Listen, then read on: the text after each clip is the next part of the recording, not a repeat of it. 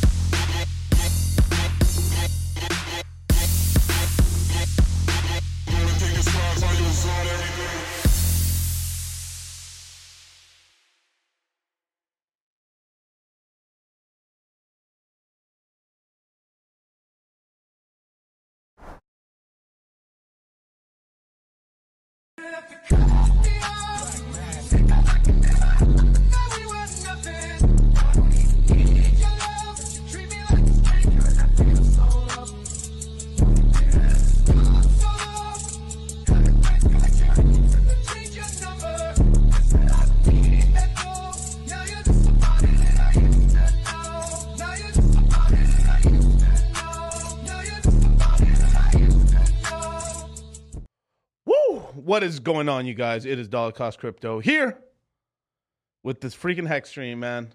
Finally, it has happened, sir. Uh, Rick and Morty's back in time from all these adventures and stuff like that. Uh, I've traveled across dimensions, and finally, I'm here. Uh, Rick and Morty.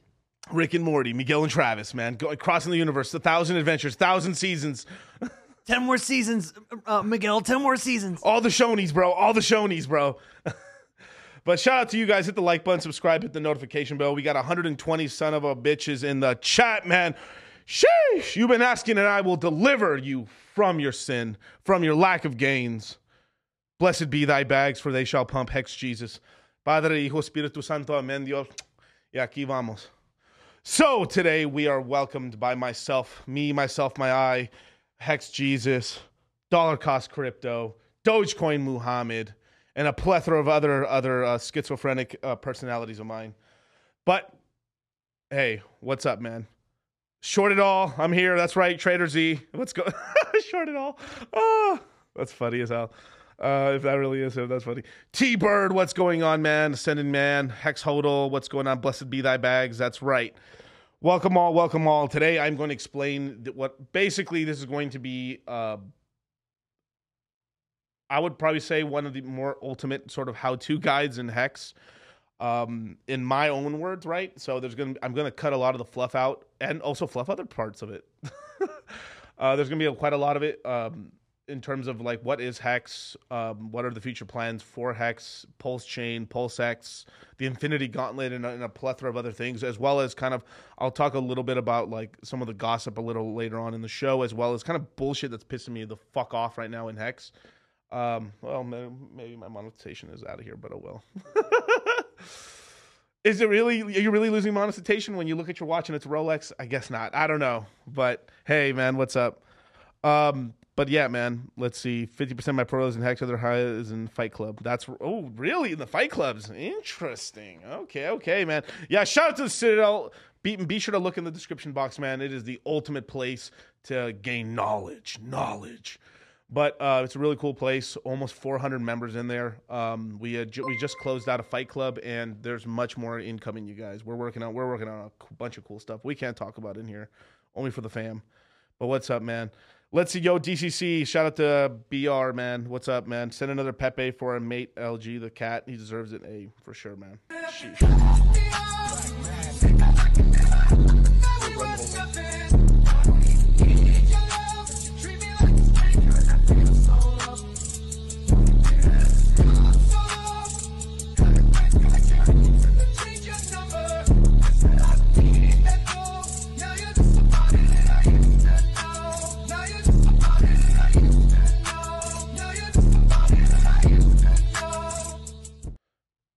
And shout out to Trader Trader SC, man. What's going on with the 20 euros, man? Damn, dude. I thought it'd be British pounds, bro. What's going on, man? Short the pound. Pound is taking a pounding, man. But shout out to you, man. Thank you, man. Appreciate it. Uh That's funny as hell, man. Soon enough, Trader SC, soon enough, you'll be able to short. Soon enough, man.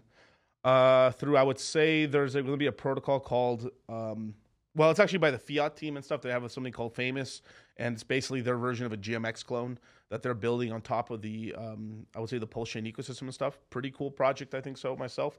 Uh, I would say the only fundamental difference is instead of being a 70 30 revenue split, it's going to be a 40 um 60 40 revenue split so 10% extra or 33% extra um basically revenue split for the um not the LP holders but the actual stakers of the of their version of the GMX token. Pretty cool, man. So people be able to longer 30x long on short. And this is what I'm talking about, man. Like we, we're about to we're about to enter a, a kind of a crazy ass storyline right now in the Hex ecosystem and the whole Hex story. But let's start let's start at the beginning, you guys. Uh like what is Hex, right? Now, Hex in the most basic terms in order to kind of figure it out, right? It it is basically our version of Bitcoin with with staking with um with staking pretty much. It is um a lot of the concepts for hex is um, even though now doesn't doesn't seem as crazy as uh, as like a lot of the tokens out today, but it actually kind of revolutionized the full thing. I mean, like it it is a the average stake time for a project for the most part. I would say would probably be something like maybe Curve token at most four years, Liquid Drivers two years. The average VC is um, putting their money into a project and it's a two to three year sort of venture before they start getting capital out to dump. Um, but Hex, the average Hexican right now is staking about seven plus years right now, which is pretty crazy, man. So we're we're in we're in the sort of uh we're like what Richard Heart, the, the founder of Hex, has kind of created is a um a very interesting sort of token. It's his version of Bitcoin that um essentially you know levers out time, right? So you know you get interest paid out to you because you're not selling and because you're not selling that helps the price out over time and that's kind of the cool thing about hex uh, it has a very low inflation rate, 3.69% per year. Not bad Fibonacci numbers and stuff like that, but um, very low inflation rate um, and many other things, man. What's going on? Wait, what's going on? I shouldn't explain why I should stake for 15 years and yeah, yeah, yeah. And we'll get we'll get into the whole staking situation basically, but it's basically Bitcoin built on top of uh, Ethereum and it's basically instead of instead of spending the time and energy in the community to actually um, create all these nodes and stuff in order to protect itself, um, it kind of built itself on top of um, one the second most powerful system in crypto, which is Ethereum's proof of work now proof of stake system. But what's going on in the whole thing, right? A very successful launch. The token's done very well. It's it kind of did what it, uh, what it said it was going to do. It was going to go from uh, basically do a 10,000x um, from its all-time lows to its all-time highs, and that is basically uh, around 55, 56 cents, depending on where you're um, pretty much trying to, um, I guess, like chart it basically. Can you share the screen for one second? Full screen it. Yeah, so right now, currently, the price of Hex is about 2.4 cents. Um, pretty good price. Um, in terms in terms of where it's at right now, in terms of like price, just because like I want to I want to get this out of the way in ter- um, in terms of uh, uh, DCAing and stuff like that. Like the easiest place to buy it. Uh, the best place to buy it is literally on Uniswap. I would highly recommend a MetaMask wallet. Um, I would recommend a Chrome browser. So use a Chrome browser. You can use other browsers, but I just like Chrome. I think Chrome's the easiest one. And you uh, you go to their store, um, you download MetaMask, and MetaMask you want to get the one with the most amount of actual um, reviews. Basically, I mean I think it's like eight or ten thousand reviews on there. It's like I think it's like almost four stars or four stars. You download it. Um, once you download a MetaMask, you literally want to take a piece of paper and write down the, the, the seed phrase. It's going to give you 12 words. I'd write it down in black ink, big bold letters so they can't be smudged. Once you write down these 12 words, you then make a copy of it just in case for a fire or just you lose it or something like that and make two to three copies of it and then put them in safe places in your house or somewhere you trust and this keeps it just in case like your house burns down or something happens uh, you lose it for god god for god forbid and you know you have um, an extra copy of it and then you can bring it out now what i recommend is to never ever ever ever ever ever. Write this down on a on a freaking cell phone. Never put it in your notes. Never put it on a google on a google file. Like nothing with the computer. You want to be as analog as freaking possible with your seed phrases. Literally okay? Like this is such is this is one of the biggest mistakes. Like sometimes like there's mobile wallets like um i do like this mobile wallet but it pisses me off. It does this stupid shit. It's like do you want to back up your seed phrases on the cloud? No zero percent chance. Do never never never never do that. A ton of people have lost a shit ton of money doing that okay? Another thing right? Let's just say for some reason like oh no i can't, I can't find an lp i can't fi-. it's there. Outside of someone stealing it from you uh, like it's outside of a there's a million of things it's very it's they're usually still there and what's happened is uh, you just can't find it. Sometimes um, the metamask wallet can be a little buggy and you can't find something.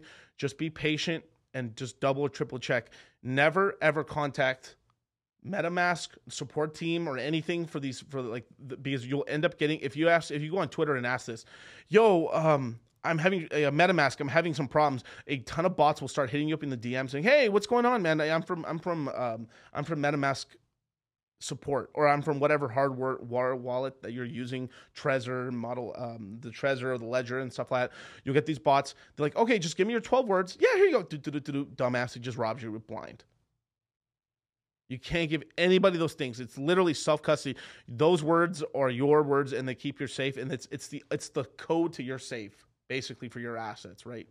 So I think that's a really just like a little important sort of thing just uh, before we start off of just how important and this is one of the important things of hex is self custody is owning your own crypto under your control and that is like one of the keystones of this community that's actually helped this community survive for so long as well. It, it's it's practicing safe sex basically in the crypto space.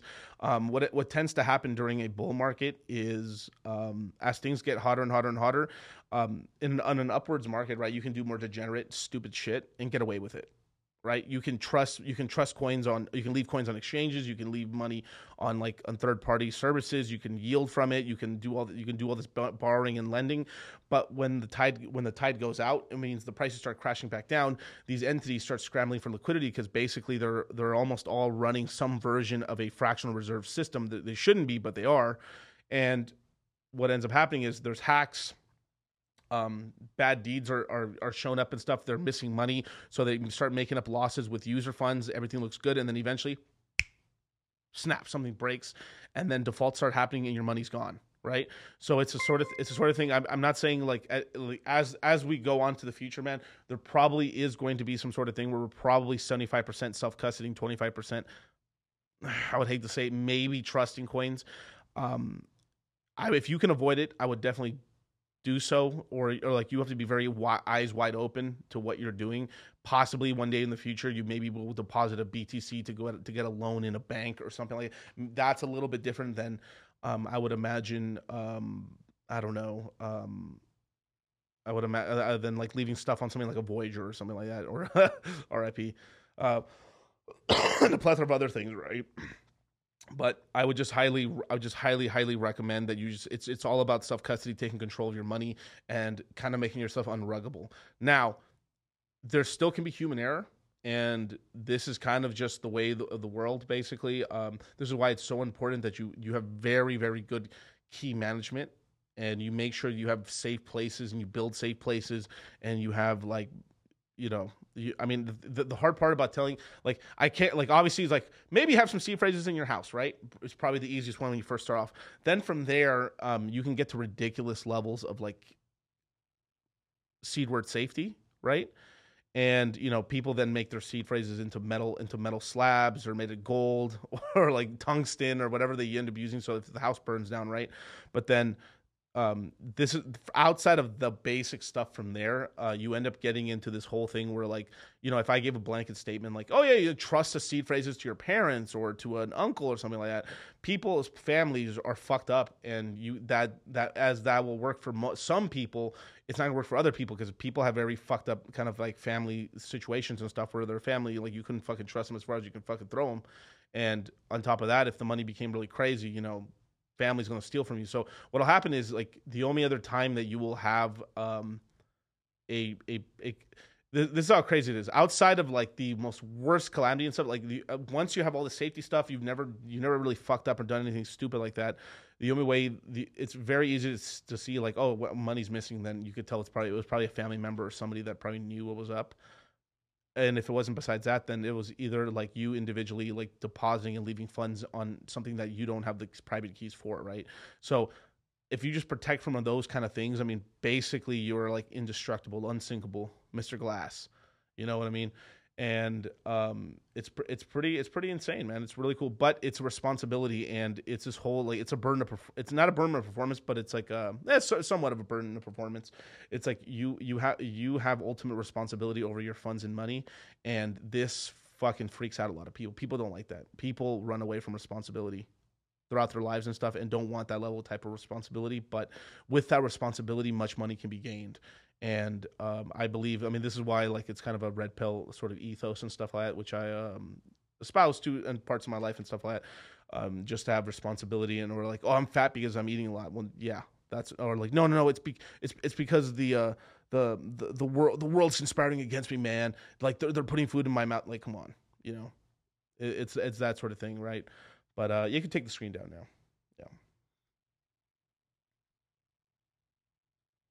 Yeah. and I'll read the super chats in a bit, you guys, man. If you guys if you guys want your answers, um, I will answer all super chats.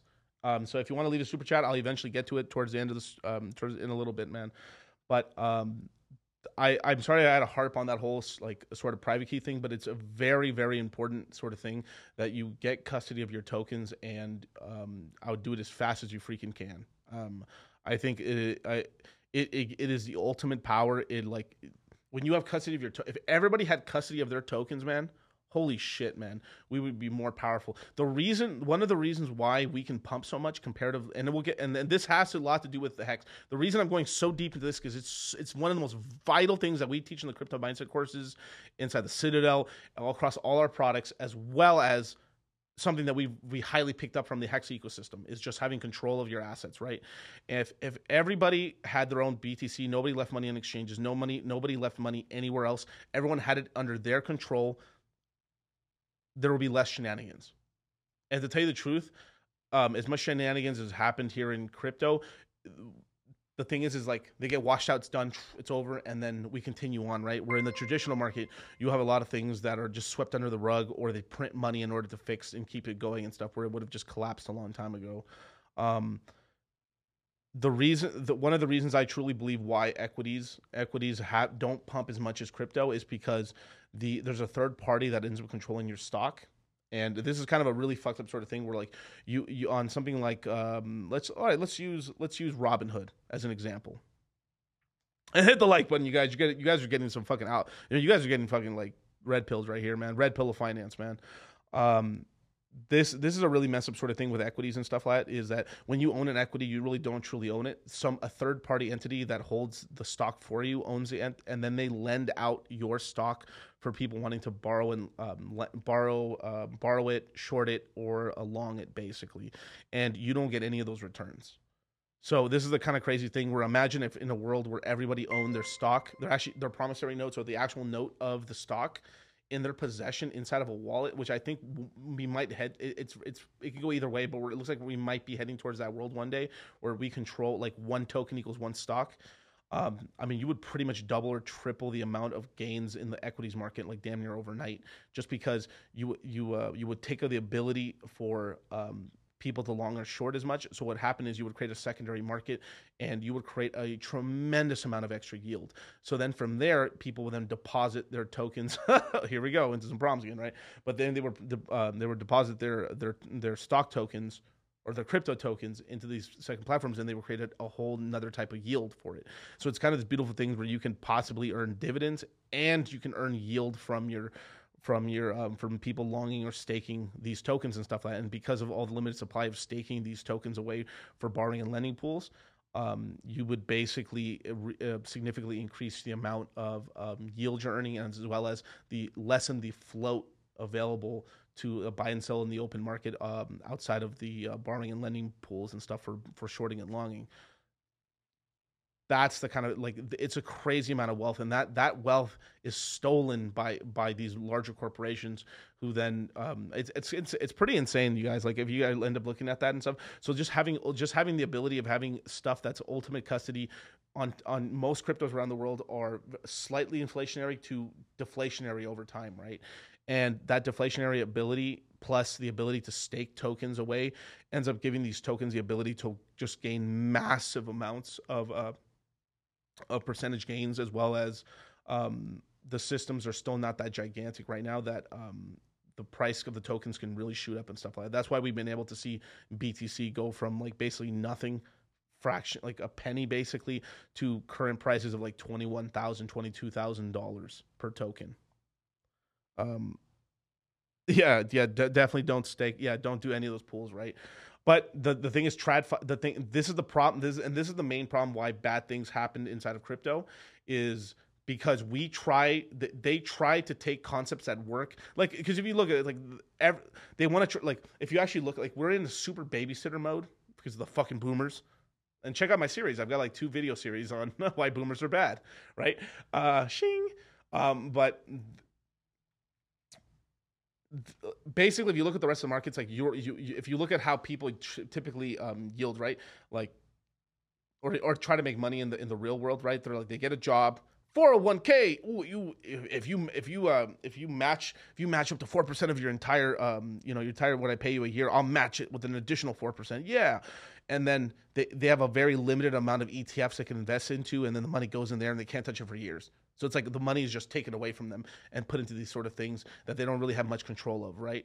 Or if they're more little tiny more base and stuff and they end up taking control just a full amount of their money and then putting it into stocks from there they're tr- they're trusting an app all their stocks are on that app on either e-trade or um, Citadel's homies, like fucking um, Robin Hood and stuff like that. You see, it's it's like, it's sort of this whole thing where you the, the complete things in the in the trust of that of the third party, or the, if they have a lot of money and shit, they're calling a broker, and the broker holds that, that through at the brokerage. At no point are they holding their own stock, at all. Right. Well, in our system, the millennial system, right? Because you got you got to remember that we are we are recreating the Ponzi's, right?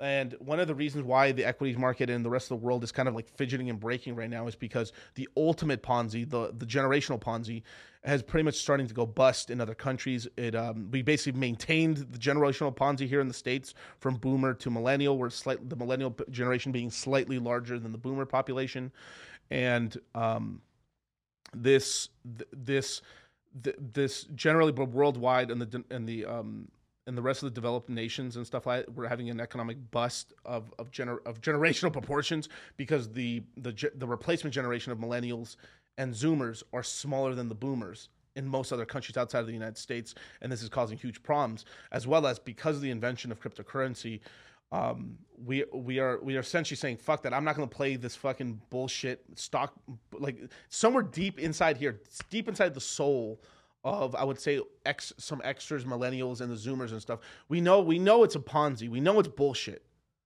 So what we're doing is we're essentially we're rugging, we're going to we're rugging this entire fucking economic system that the Boomers have created, and we're said, screw you guys, I'm going to my own Ponzi, and and it's this whole. I mean, this is and then we end up creating our own systems, going to a, a, different system that they don't control, and then we can hold, we have more percentage control of it. Can you imagine? Do you know how much wealth has been created with crypto? It is barely a trillion dollar asset class. Barely. I mean, oh my god! Like here, share my screen one time. So right now, the total market cap of crypto is just barely over a trillion dollars right now and the amount of people that I personally know that have changed their entire fucking life because of that trillion dollars just by owning a fraction of a fraction of that of that market cap is insane. the whole market i don't know uh, what's called? The market the whole market cap i would think of equities and stuff like that is is like multi trillions of trillions of trillions of dollars and stuff. We're we're nowhere i mean the market cap of gold is 10 trillion. I mean we're still a very small industry. We're we're, we're not nothing anything huge at all. And the amount of life changing wealth that's been happening is just because that market cap is shared by so many by individuals, not just these corporations who are then owned by another corporations that are essentially controlled by a very, very tiny amount of people. You still do get concentrations of wealth no matter what. That's just a law of the world. But the disbursement of this wealth is is so much greater and better and more i would say diverse fuck age or race or anything it is much more fairly distributed across the generation that it i mean I, I just i personally think this is why i'm so passionate about this space and stuff like that because there still is so much growth in this space. And because of the way the ownership structure is for these assets as long as we buy these assets and we take them off the exchanges and put it into our custody our wallets our coins we all get richer it's just like we're all tr- we're all buying the, we're all buying the neighborhood up and we're taking care of the neighborhood and we're and we're you know we're making sure that the asset price of everyone gets richer. It's it's a positive feedback loop. Economic systems are not a zero sum game. It's a positive sum game. We if if the, if the price goes up we all get richer. We all hold. The price keeps going up and up and up. It's a it's a positive ponzi if there ever was such a word. Hit the pepe on that man. That was beautiful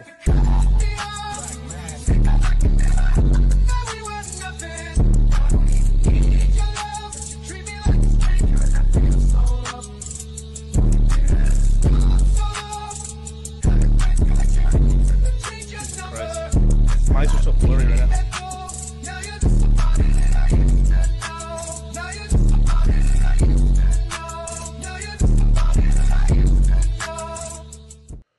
Woo! Ooh, and the star. Okay, where's the hexagon? Do you have a hexagon? I, don't. I don't think I have a hexagon. Shame, Travis. Shame. What is wrong with you, bro? I This is the hex stream. Hex Jesus is, is doing a sermon right now. I'm sorry, my Lord and Savior. That's right. That's right. I'm trying to save you from your plebness, and then you cast stones upon thy thy road, and I don't know, whatever. I give it up. But um, you know, that's I mean, all, I I wanted to have that whole little interlude there about like seed phrases to like why we are fundamentally different, the same and different from the traditional markets, and why our system's a lot better. Uh, also, fundamentally, there's sort of like an un- there's sort of an undertone of like well, this is our thing, right? And because it's our thing, um, this is kind of why it pisses off a lot of the traditional market is because we're not playing their. If you think about it, just at the basis level of like, hey, they they they not depositing money into our into our system. That's bad. I have all my money in this system, but they're moving all their money in that system, and I don't control that system. That makes me ma- wait. And that's what's going on. So basically, we're kind of rugging the the older generations because we see how much of a grift they've done. I mean, honestly, if you really look at like the inter intergenerational fucking bullshit warfare that's been going on, the boomers and the older generations have really fucked over the younger generations. Obviously, the Zoomers are still young right now. The Millennials have hit the brunt of it, and oh my god, like R.I.P. the fucking Xers.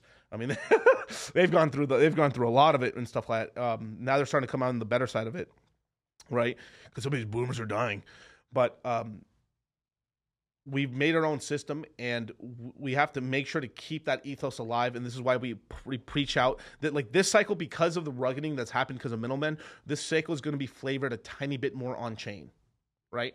Now let's get back to hex right hex gives you the ability to stake your token right your ownership your ownership of the supply of the of the of the token supply right um you can stake your hex from 1 to 15.2 years or one day to 5555 days 555 quattro cinco which four fives basically. The Quattro Cinco, baby, the 15 year stake. Um, now I want to preface this where like that's a long fucking time. if you actually know about like any about staking and stuff, the the entire age of cryptocurrency is 13 years.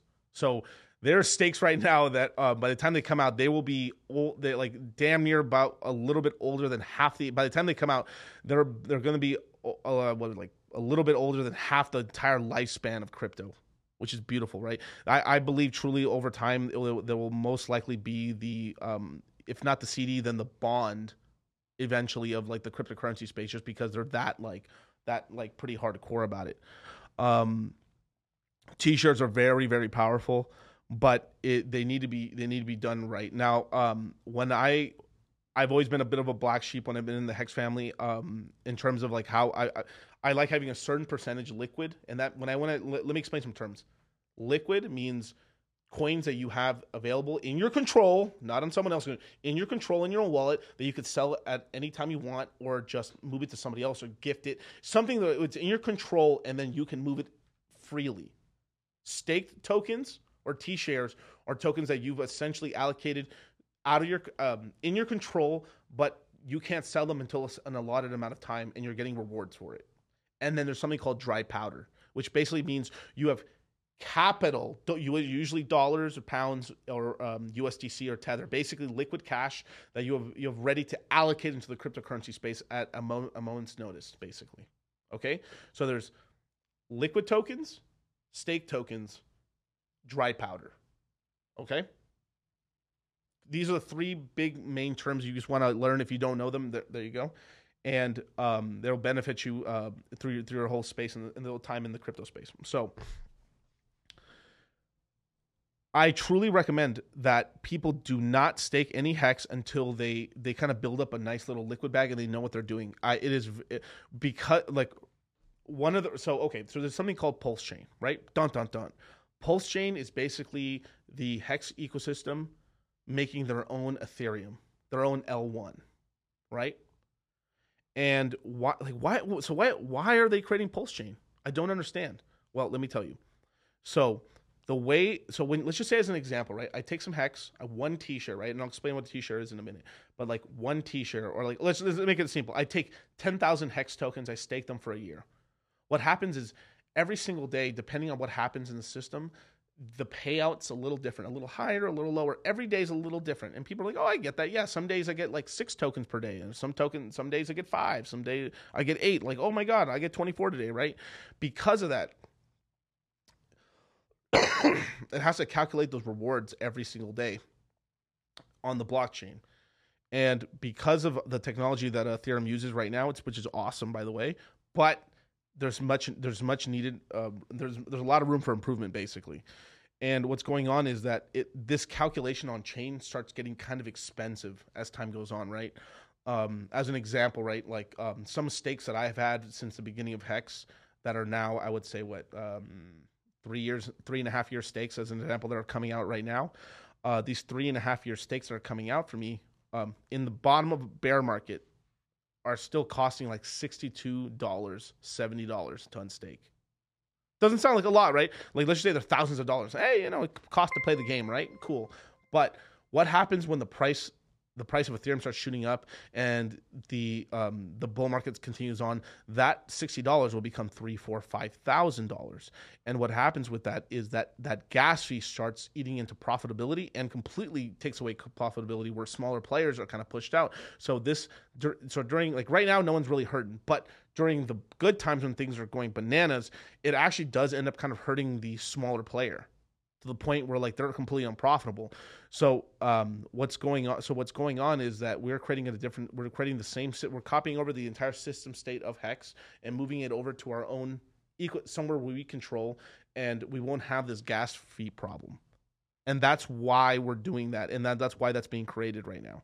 And it, I, no matter what, we like unless Ethereum does these major, major upgrades, which doesn't look like it's going to happen for at least a while um, we end up having this pro- point where, where hex has this kind of li- kind of weakness right here where it could kind of mess up the whole staking um, parameter and stuff like that for smaller players. The larger, it's the whole thing.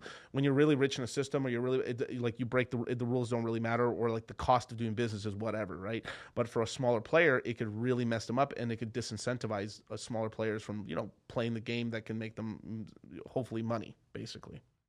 So that's what that's what's going on right now. So with that, right?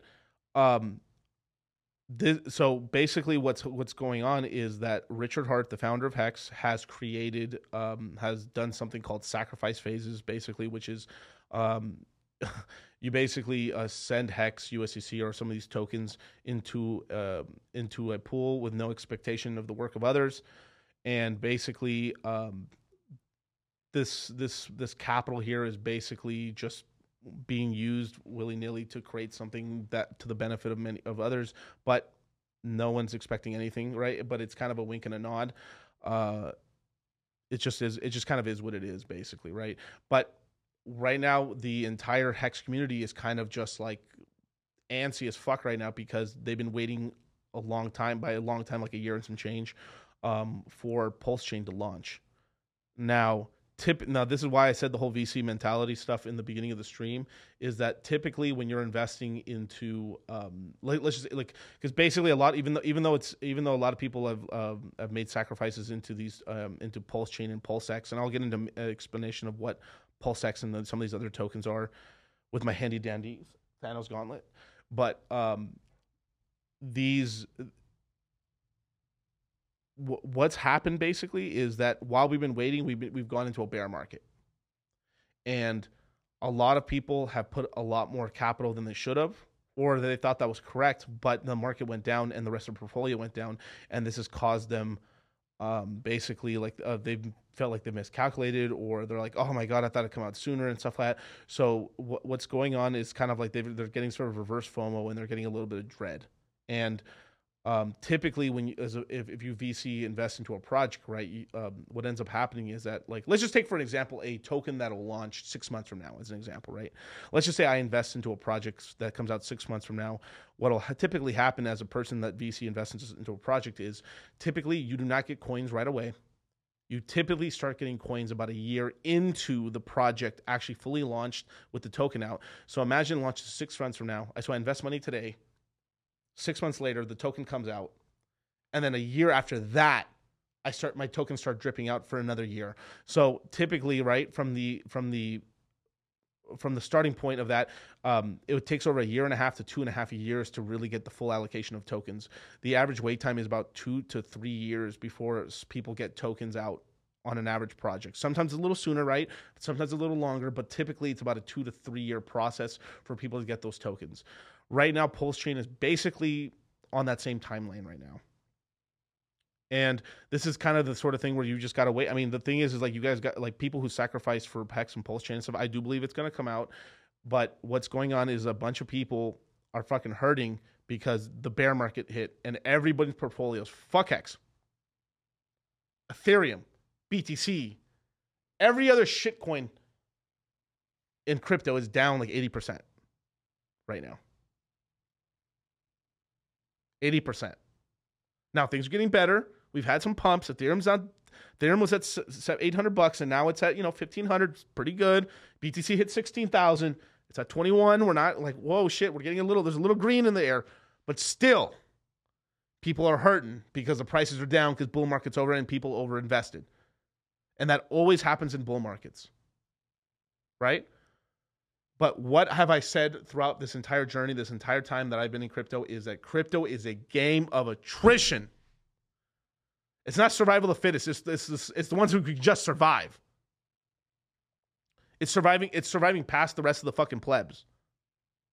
It's dollar cost. The reason I call myself dollar cost crypto because I, I had a I had a very interesting discussion with um, Crypto Coffee. Shout out to Crypto Coffee, uh, where me and him were talking about like how long it took us to really make money in crypto, right? And like it, I, I I had I had this question posed to me in um, when was it? I think in a, in maybe two or three live streams ago. It was like, Miguel, when did you actually like make your first million in crypto? And then I was like, which cycle was it? Was it the first cycle you're in, or the second cycle, or the third cycle? And then I thought about it, and I was like, yeah, it was my second cycle. It was not my first cycle. It took two cycles to really make money in crypto for me, and it was awesome, right?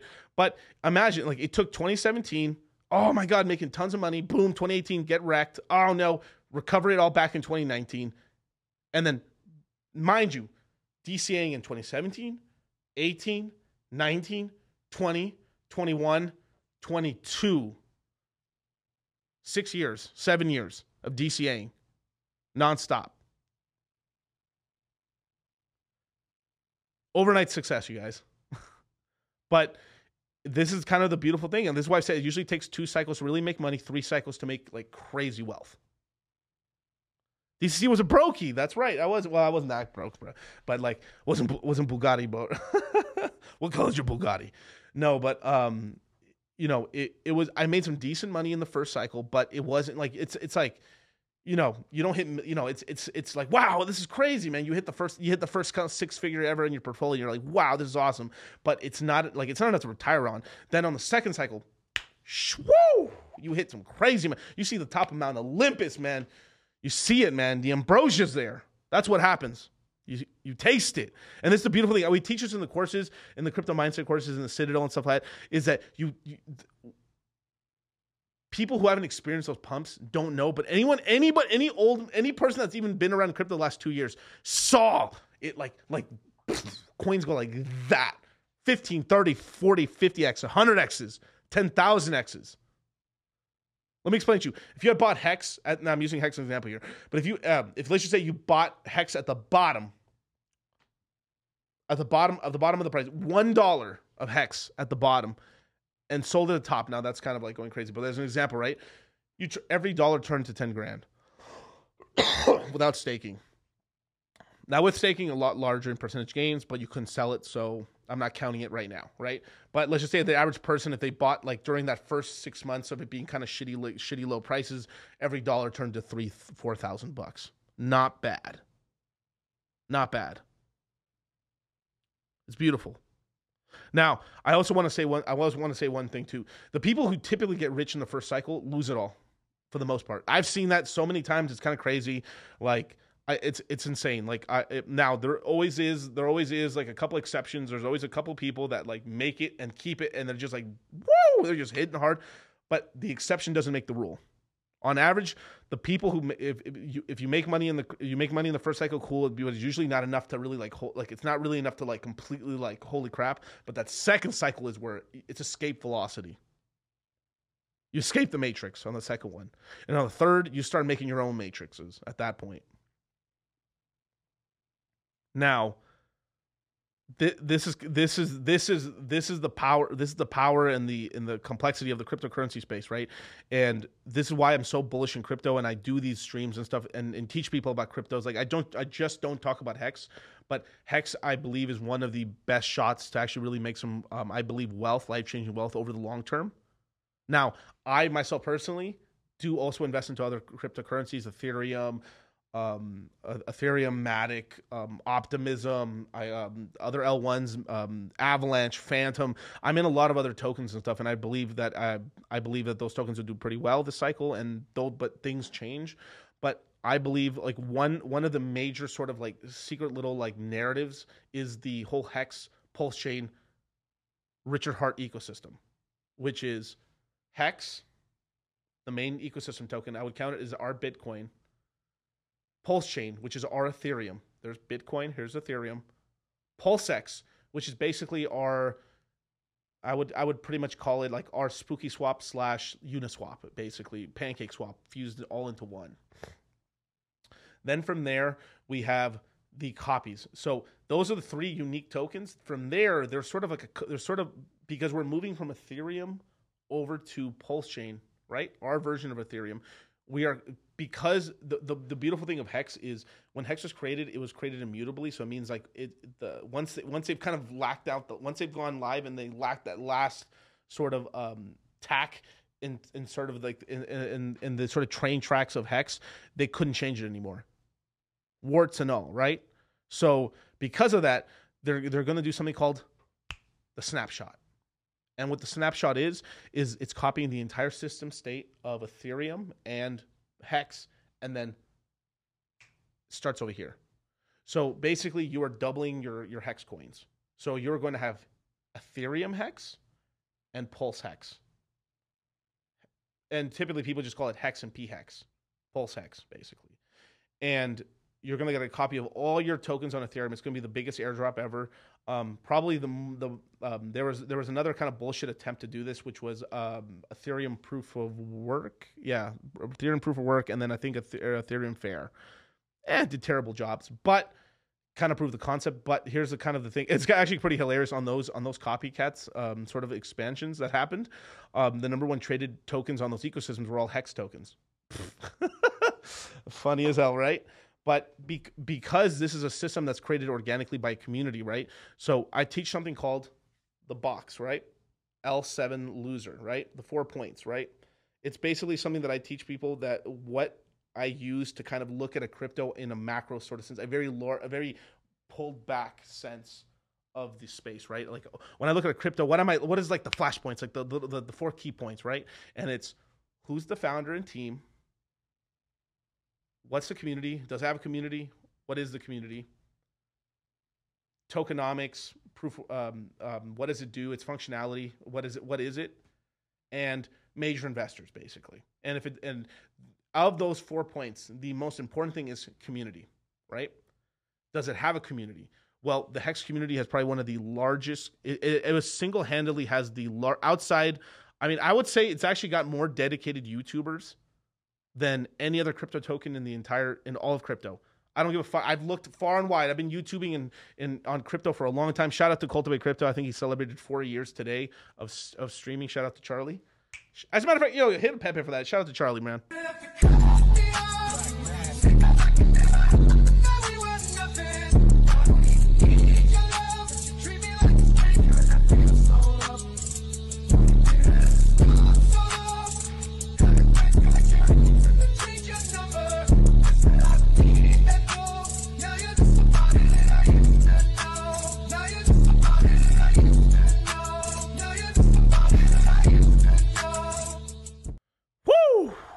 Beautiful, man.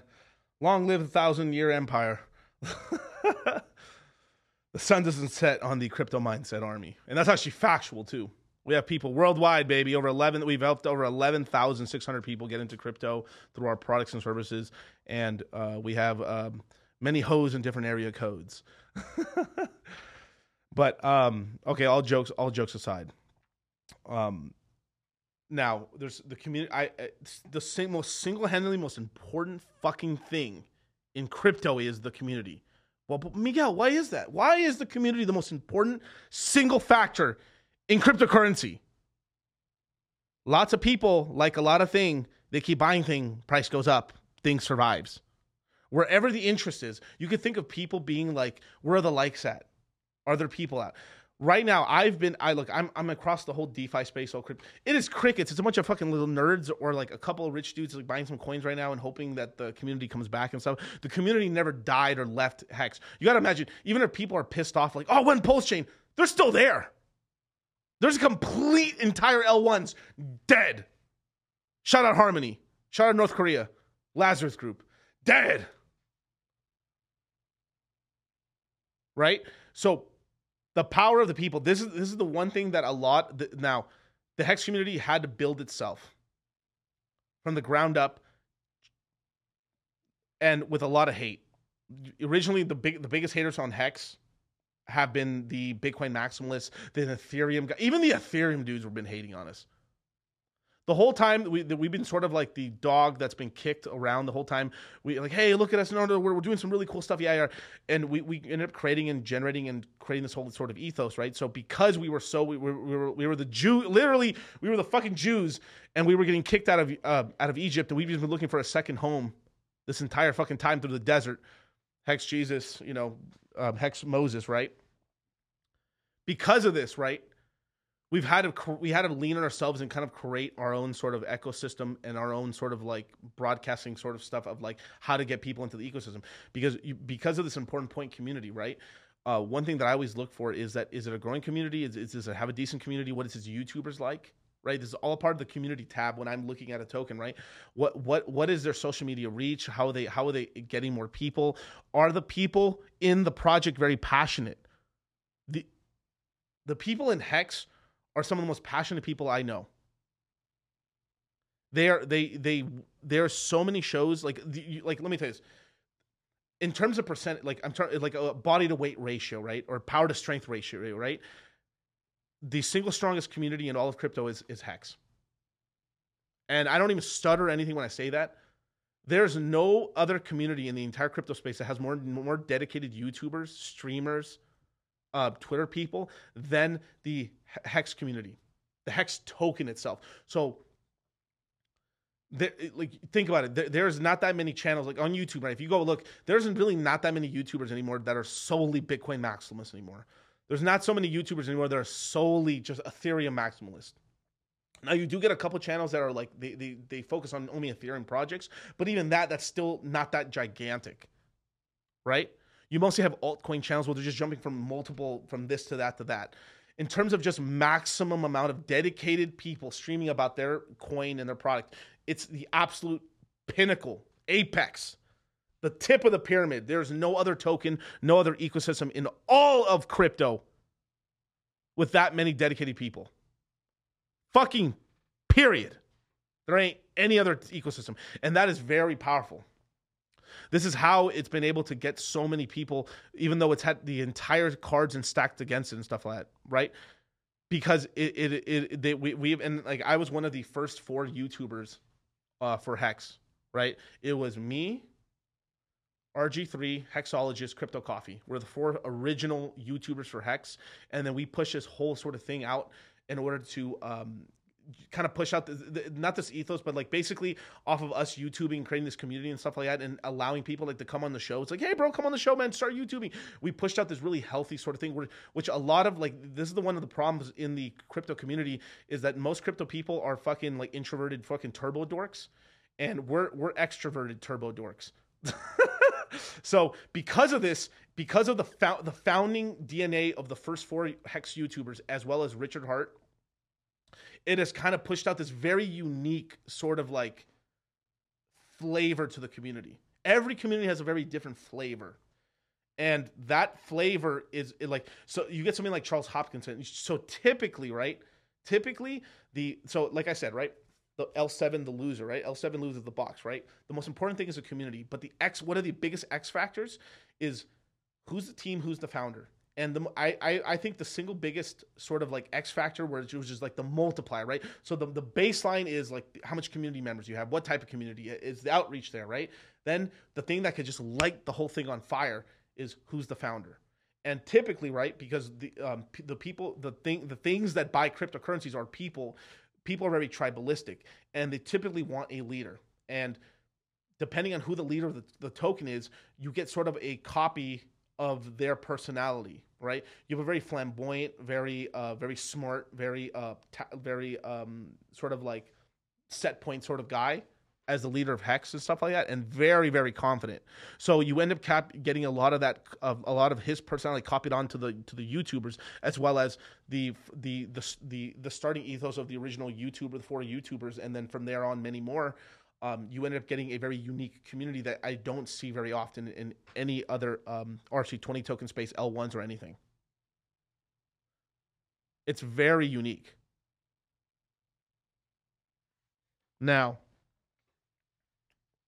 the, the, because because of this, right? Because of this, right? It um, it's made the community very strong. Um, there's a lot of maximalists in there, and and th- they're um, and I'll I'll go into more of like what's going on, kind of like um, in terms of like the bird eye view, in terms of what's going on with Hex, in terms of within its own self, but. Um, as an explanation of what's kind of going on in the um, in the hex ecosystem, everything like that. Um,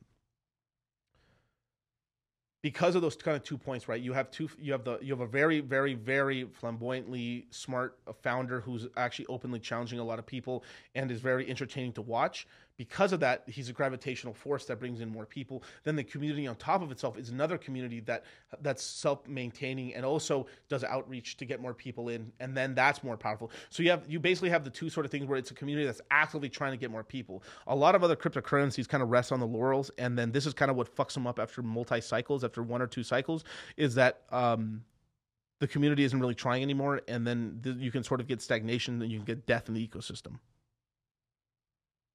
Now, um, and hit that like button, man. Now, yeah, because because of um, the founder of of um, of Hex, right, has always been like kind of a very outland outlandish, has been a really, really outspoken sort of guy, and has really um, been uh, through his streams have really taught a lot of people things about the crypto space and kind of truths and uncomfortable truths in the crypto space now the community he's because he sharpened the community so much as a sword and stuff you know um, the community also can cut back and is also is is um, sort of uh, complaining and hitting him with his own sort of tactics, which is kind of funny. So it's a sort of like there's this classic thing that we've said back on the Discord Syndicate days of Hex is that you don't get the community you want, you get the community you deserve, right? And uh, I think that's a really beautiful sentiment, and I think it really it does kind of capture what it is, right? Like, so he's attracted to a certain type of person. This person's very um, is is bringing more and more people, but at the same time, these people are also making sure to put him on not just a pedestal, but also putting him on a sort of a hey, motherfucker, like this is is what it is, and it's really powerful. Now, Hex now those that's the first two then from their use case right which is basically um, th- this is this now this is kind of one thing that's always been taught in hex and it's a very uncomfortable truth for a lot of people in the crypto space because the crypto space is the technology space right? And this is the uncomfortable truth is that you, there's there's a classic meme in the crypto space which is i'm in it for the tech which what the joke is basically not like like oh no, like you have a lot of tech bros and you have a lot of people in the cryptocurrency space like no this is going to change the world man oh my god my cryptocurrency is going to like change it's going to give money to people in Africa and like people stop being poor and like and, and it's it's it's like but my tech's going to be able to transact I'll be able to transact at lightning speeds and stuff like that where most people in the cryptocurrency space I would say ninety nine point nine nine nine nine nine nine nine nine nine nine German 9 Kanye 9 are trying to get fucking rich or money, right? And this is something that's the uncomfortable truth that like Richard Heart and the whole Hex community has not shit away from is like, yo, bro, we're trying to get paid, son. We're trying to make some money. We want our token to do to go up and to the right. Hella X's, baby. Sure, 10,000 X. Right? And this makes a lot of other crypto communities uncomfortable because there's a very small minority in these other crypto communities that know that as well but are actively trying to trick a ton of other people so they fucking can rug them of money. Or these people are trying to do this holier than thou thing. No, no, no. Uh, what I'm trying to do is I'm trying to provide a cryptocurrency and a technology that'll help empower the world. Yeah, or your fucking pockets. Which one is it? Huh? I just like a little honesty. It's okay. We're all trying to get rich here. Yeah. Are we trying to like make the world a better place? Yeah. But we're trying to get rich too, right? Yeah. Can we just say that we're just all trying to get rich? Yes. Will us getting rich make the world better? Yeah, because I'm cool. And if I'm cool and I'm rich, then that means I'm gonna make the world a cooler and richer place. Yeah. But a lot of other communities are very disingenuous of this fact. And because of the disingenuity and stuff like you sense it. Once you've been inside something, a, a, a crypto community that, that, like the Hex community, that's very honest about this sort of thing and it, um, it, it talks about this sort of stuff, you see how fake a lot of other shit is in crypto. Now, the the average shit, man, hit a Pepe on that. That was incredible.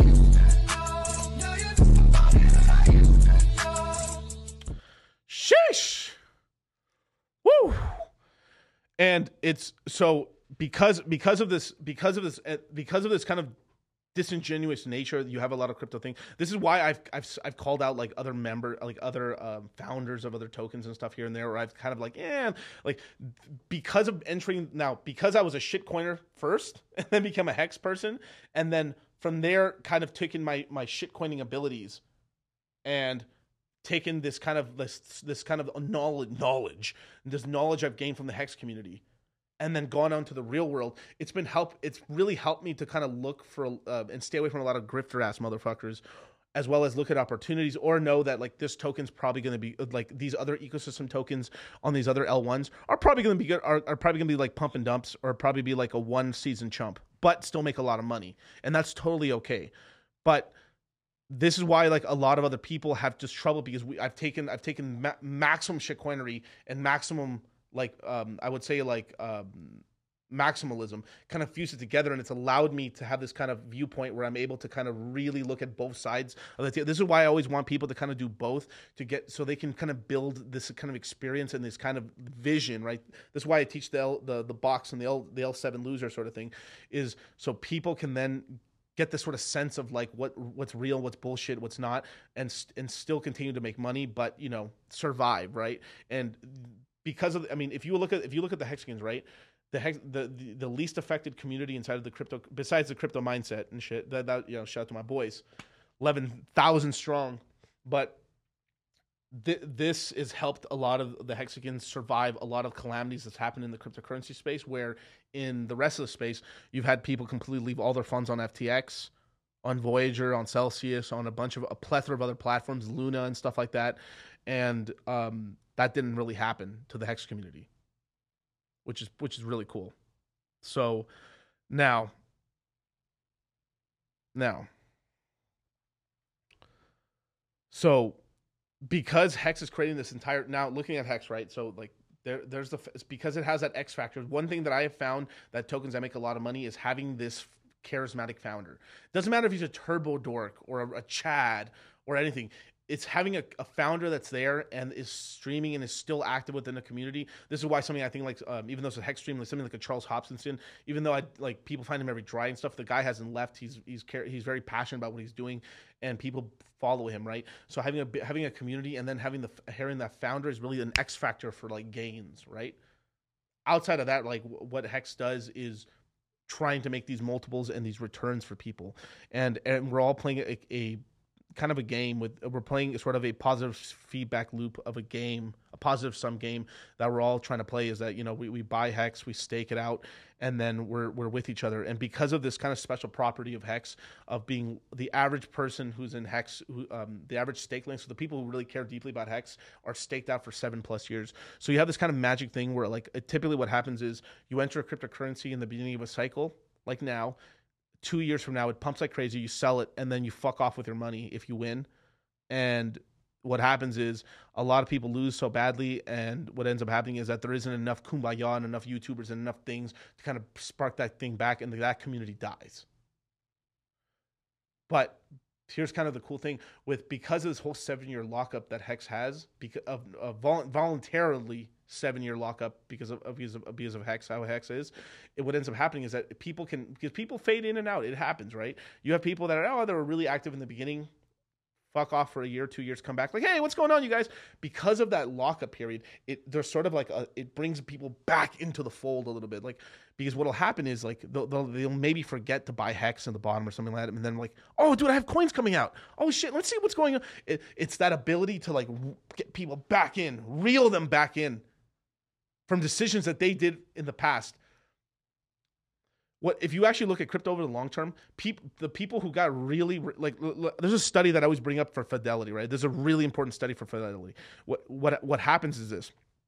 The most successful the most successful traders the most successful investors in all of fidelity are people who died. So let me explain. So the they say the highest returns that people usually get is usually um, in, in portfolios and stuff like that is usually um, people who've died who nobody knows they've died yet. So they're on. So what happens is somebody dies. uh, They don't move their assets. They keep it there for a long time, and then like, oh wow, these guys are in massive returns. And why is that? Because they're they've left and hodled over for a long period of time.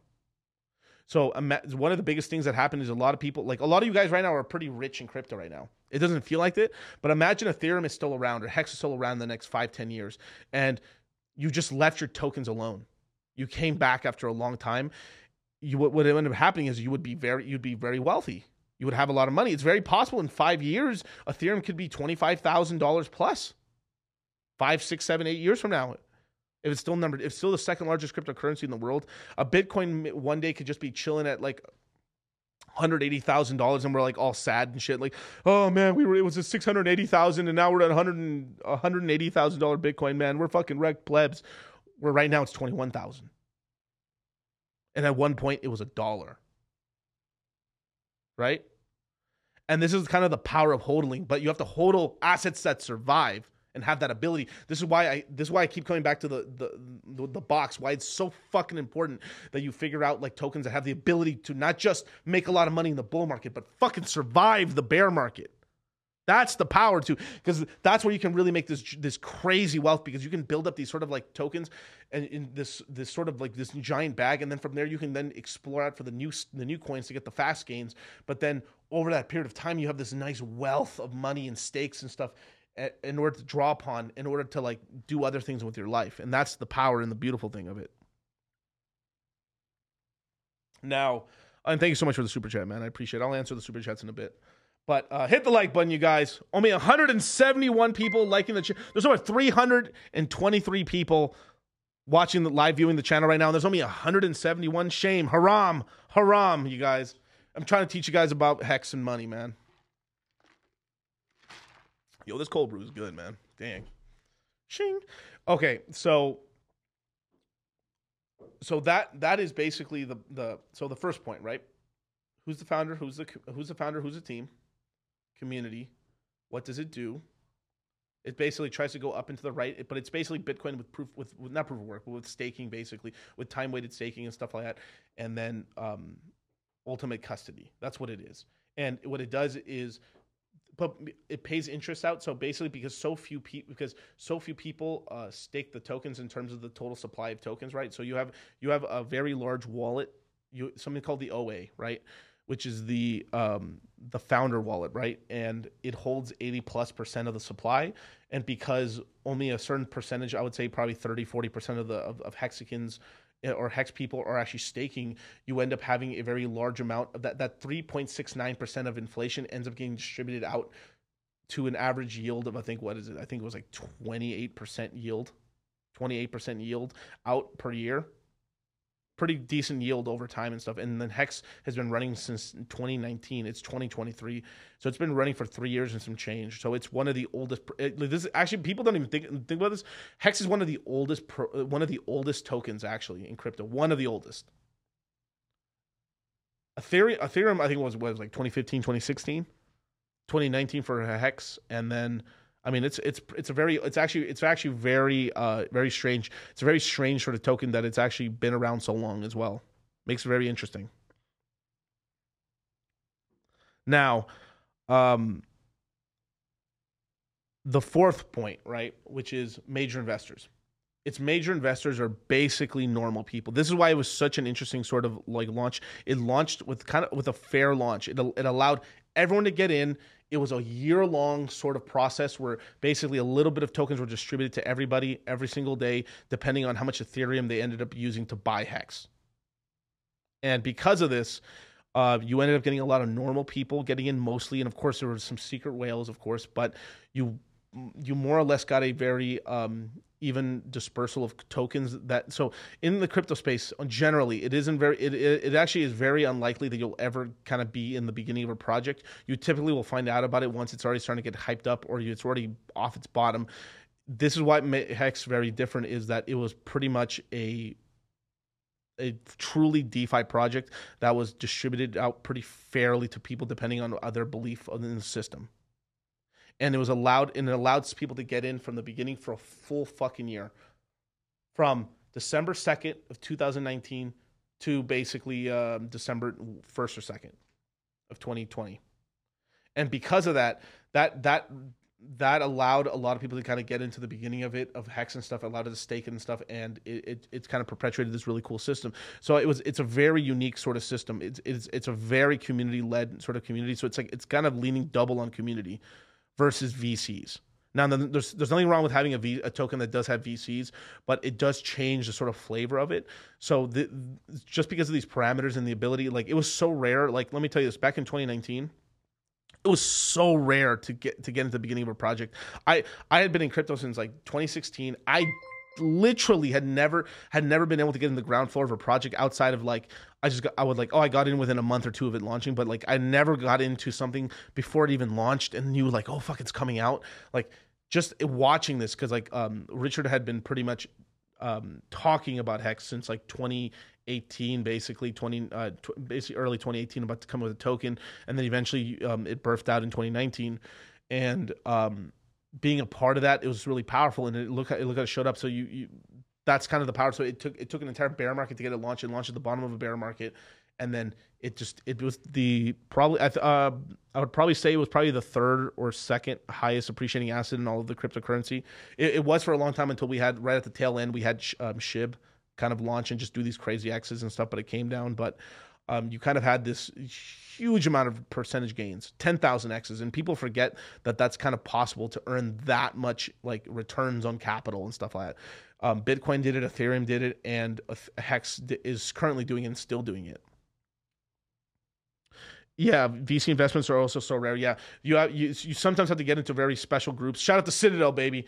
Um, what probably one of the only other groups in all of cryptocurrency where you can actually um, you can actually um, you know get into some of these early projects and stuff and have a chance to be in, in the ground floor and stuff like that. So definitely join up to the citadel you guys man. It is it is like i can't talk too much about what's going on but some we, we do fight clubs in there and it's it's the only it's pretty much one of the only places where a normal person can possibly get access to to get into early things. It's a wait but I think it's worth it's worth like the hex weight was really worth it. And I think um, a lot of the stuff that that gets done in the Citadel is also worth the weight as well. So shout out to you, man. Um, so what's going on? Uh, oh my god, Sasha! Oh, that's fucking hilarious. So Sasha just uh, super chatted me twice. He was like, "I'm sorry, man. I, I super chatted you once for ten dollars, but that was pathetic. So I, I doubled the super chat just because it was." hey, shout out to you, man. I'll definitely get your question, man. I'll definitely get your question, man. Uh, what, let's see what it was. Thank you for your constant pro on Rollo Tomassi show. Oh, thank you so much, man. I appreciate that. Yeah, man.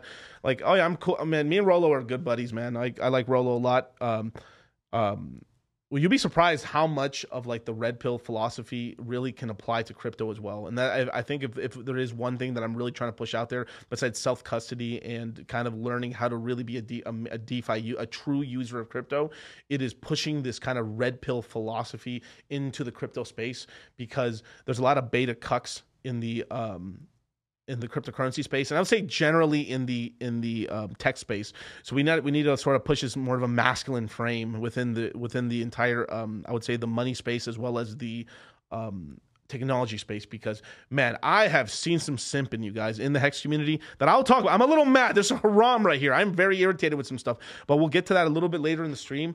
But there, there's there's a reason I've been trying to push the whole the whole red pill idea because it's I think it's a very healthy and very strong sort of thing for a lot because basically if we're just being for real, it's a 99% males in crypto and a lot of men are being taken advantage of and i think this red pill sort of thing is is very healthy and it's a good defense mechanism to keep a man on his purpose and keep him in a straight and narrow in order to achieve his goals and then be able to you know have a family one day or whatever goals they end up like or they want to go full heathenistic and have a bunch of bitches. Hey it just is what it is right? But um yikes on some of that stuff. Now those are kind of the four points and this is kind of why i think hex is really a special token. Now because of this right one besides besides sort of hex hex is sort of was sort of an anomaly. It was sort of like an ERC20 token that did extremely well but that it did really well because of what? Big community cool leader. Viral leader. Okay boom did really well. But if we look at the the the, the space right the the next best performing tokens were something called l1 tokens where basically screw you guys i'm making my own ethereum so you had a lot of things like Avalanche, Solana, even though they, they fucking crashed, a lot of them have crashed and burned. Fantom, like you had these these these other tokens, which are basically their versions of Ethereum's have done extremely well in price, and and Hex is creating one. So you can imagine this charismatic leader with a big with a big following, big community with a bunch of YouTubers, as well as its growing population, taking all that, and then creating their own Ethereum. Could you imagine what could possibly happen with their own with their own version of an Ethereum? It's interesting. I'm willing to take a bet on that. I'm willing to take a big bet on that. Even if it's a fucking complete dud or whatever, I, I you know I, I don't think it will. But like as an example, it, it is like if if if there's smoke here, there's a fuck ton of smoke. It is 420 blazing in here. It is hot boxed in here, in terms of like the possibility of what that could possibly do. Imagine. Most other L1s are horrible at marketing, man. Outside of when some gigantic whales finally come in to really pump up the price and stuff like that, and it, and price ends up like really getting people into the ecosystem and stuff. They're terrible at holding on to those people. Now, right now we're at the bottom of a bear market. We still we have 300 plus people watching us right now. Most YouTubers are barely are, lucky to get 20. Now, the Hex community is, is is a very active, powerful community, and because of that, they're they're the community that's held the most amount of their community from leaving. Believe it or not, even though the price is down right now, trust me when I when I say if you look at other communities, it's they're dead in the water right now. And this this very large amount of people if they're going to launch an L1, it's going to be it's very like it, it, basically because of how much people there is and how and how passionate they are about their L1 and their pulse chain, it is going to be the, pretty much the most successful L1 to ever launch. Now, will it supersede Ethereum? No. Outside of Ethereum just completely fucking shitting the bed, but it's going to be basically either if it's not going to be the second largest L1 or the the second the biggest L1, besides Ethereum, it'll be the second. So we're talking about it's going to be one of the most used L1 in all of cryptocurrency off the jump. And then on top of that, because of how resilient the Hex community is, because that's the backbone of the Pulse Chain community, right? Because it's it's mostly Hexicans in it, you can get this virality effect. And because of the sacrifice that was done, um, the the uh, basically the allowing of people to get into the project before it launches and stuff like that, you actually this time around so many so there was so much fucking detractors. So when Hex launched, there were so many fucking haters, right? That a ton of people missed on Hex. Then they saw the Hexicans make a shit ton of money. Hex Flex, baby, you know, buying, doing yachts, buying supercars, having fun, buying, buying Rolexes, doing all kinds of cool shit. That a lot of other people in other ecosystems were mad jealous fuck those guys, man. Oh, I'm so mad I missed. Secretly, they were pissed off that like how right Richard Heart was, how much money the Hexicans made, how much fun everyone's having. Like, you want to know something? In the bottom of the bear market, these third largest conference in all of crypto was the Hex conference that happened in, here in Las Vegas. It was the largest single coin one. Outside of that, what Bitcoin Miami and Consensus were the only other larger ones. So imagine an ERC20 tokens having a conference that's that's on par with entire L1s or entire like mar- entire systems. That's how gigantic it was.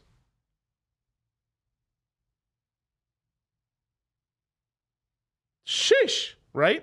And because of that, because of that, right?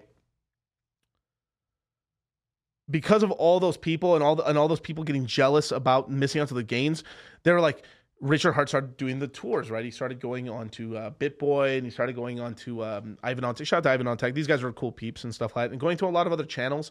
Um, they saw the gains. They were like, like uh, they, even if they don't like him, they were like, "Fucker was right." And he was calling the tops on crypto and BTC, and he was doing this, and he he said he was gonna get ten thousand X on the token, and he did it. Said, "I don't like this guy, but he keeps fucking winning. What am I gonna do?" And then the jealousy builds up, and the jealousy goes like, man, these fuckers are getting rich, and like, fuck, I was wrong, but like, oh, I'm late now. Oh. Then Pulse Chain is like, hey, I'm making an L1. Well, I know the L1, L1s usually make a lot of money. Let me jump into it. So this time around, a lot of money, a lot of people got into this one, even more than Hex. Even in terms of how big Hex was compared to like Pulse X and Pulse Chain were so much larger in terms of how many people got in. This is why like it's it was probably the single biggest one. It was probably one of the biggest like L1 like um, normal DeFi people trying to get into L1s. This is why when it comes out it's to do it's to be a fucking smash hit. Just it's so many people are paying attention. Now, the reason people are mad right now is because obviously it, they thought it was going to come out a little bit earlier. But you got to understand, like most L1s, it's very quiet sort of thing. And then usually, then from there, the powers that be and big whales, they pump it up. And then from there, then people find out about it. That's why people miss the bottom of it. Because it's very, in most L1s, when they launch, it's very inorganic for the most part. You don't find out about it. With this one, it's a gigantic one, a big track record, a big community. And when it launches, boom, it's gonna it's gonna fucking hit fire. Does that does that mean that it's not gonna fucking have a giant crash at some point? fucking 100%, bro. We're, we're to launch. We're to go like this, up into the right. And then at some point it tops for a second. And then we just giga crash 90%, 80% down. Promise you.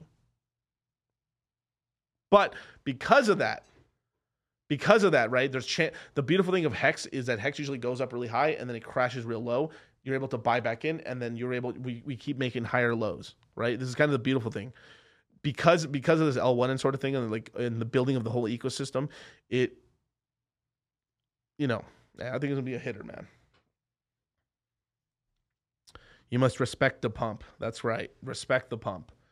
Now, um, because it's an L1, it's a lot easier for people to understand. Oh, they're trying to make their own version. It's it's really fucked up. So there, there's a lot of like there's there's a lot of people just started doing copium and just not and trying to like um well not copium but like basically they're trying their best they're they're like they, like they didn't a lot of people didn't understand hex and was like eh it's kind of a weird concept and stuff but it worked out really well and they're like damn this community worked out but I, an Ethereum clone or like their version of Ethereum, I get that. That's like Avalanche, just like Solana, right?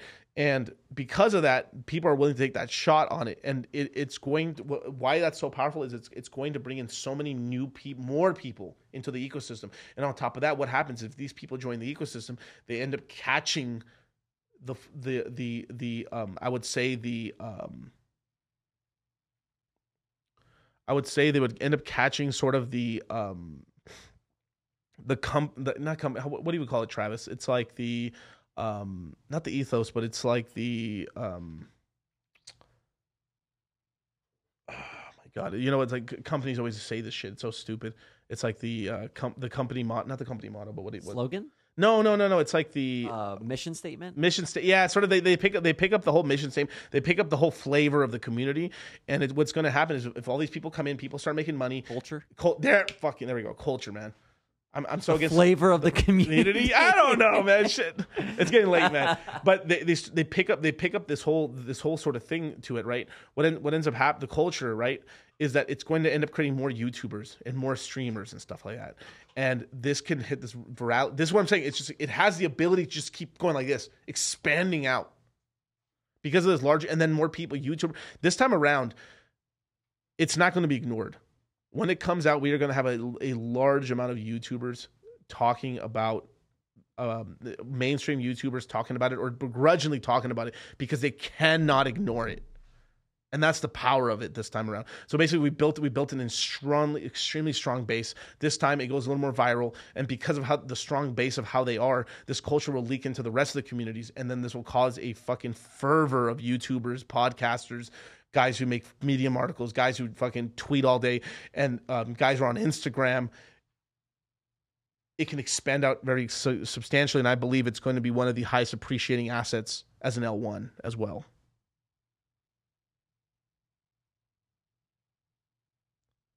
I'm talking about Hex. I'm talking about the whole ecosystem. Now, this is a classic example that I use all the time the Thanos gauntlet, the Infinity Stones, right? So, in terms of what Richard Heart is creating, right? He's creating what? Hex, Pulse Chain, Pulse X, um, P Hex, the incentive token, and a MetaMask token. So basically, um, we, we're going from a one token system hex to a a six token system right and this is kind of a very this is kind of like a very interesting sort of thing that's happened. So we're going from sort of maximalism um, sort of community where it's it's kind of focused on one token to now it's focused across six tokens. And so it's gone from a, a um it's it's gone from a religion of like one god over to like a pantheon of gods effectively. And because because of this right um, this this allows a lot more different type of of of I would say uh, different types of investors. You have more traditional investors. You have more L one guys. You have like more yield farmer dudes. You have um, these other supplements and stuff like that. And then on top of that, right, you have these other tokens what I would call I call them holy trinity. So they're tokens. So these are tokens directly created by Richard Heart and that that Richard approves and stuff and everyone and they're generally pretty safe. Then you have tokens that are like supplementary tokens in the ecosystem, which I call like holy trinities or like thing or tokens that are kind of like positively trying to help Hex, which are things like the um I would call it the Maximus poly tokens, um Hedron, um I don't know. There, there- there's a couple other ones and stuff like that. But in terms of like, there's these good, there's these tokens that basically are complements to Hex, Pulse Chain, and stuff. Um, I would call um, probably a Phamous, um, yeah, Phamous Phiat, and a couple other things. Um, um, a um, NFT platforms and stuff like that and everything like that. Like you ha- you have quite a lot of other ecosystem tokens. So you have this whole thing where you built out the main ecosystem tokens which are safe and Richard likes, and on top of that you have you have these other kind of like um, symbiotic tokens that are helping these other tokens survive and stuff and create this this other hype and stuff, which is really cool. Then you have also negative tokens, which are meme these kind of meme tokens and kind of like negative sort of tokens on the ecosystem, but it's the gambling that people want and stuff like that. So and you can't really avoid. So you're going to get a lot of good with a lot of bad, but that's an L1 for you. And on top of that, because it's an L1, you are going to get people coming in trying to make their claim in the whole ecosystem. But it's a very interesting sort of thing because uh, Richard Heart is still there. The money will always concentrate kind of on those tokens, but does not mean that you can't have success if your product's very good. It's really cool. Motherboard.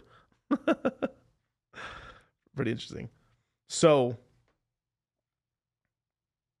so from there right um that is basically kind of like the whole like sort of thing where like wh- why what's so that that's kind of like all the ecosystem tokens. That's like what's going on. So from one token we're getting the birth of over six plus tokens and then on top of that airdrops and all this stuff.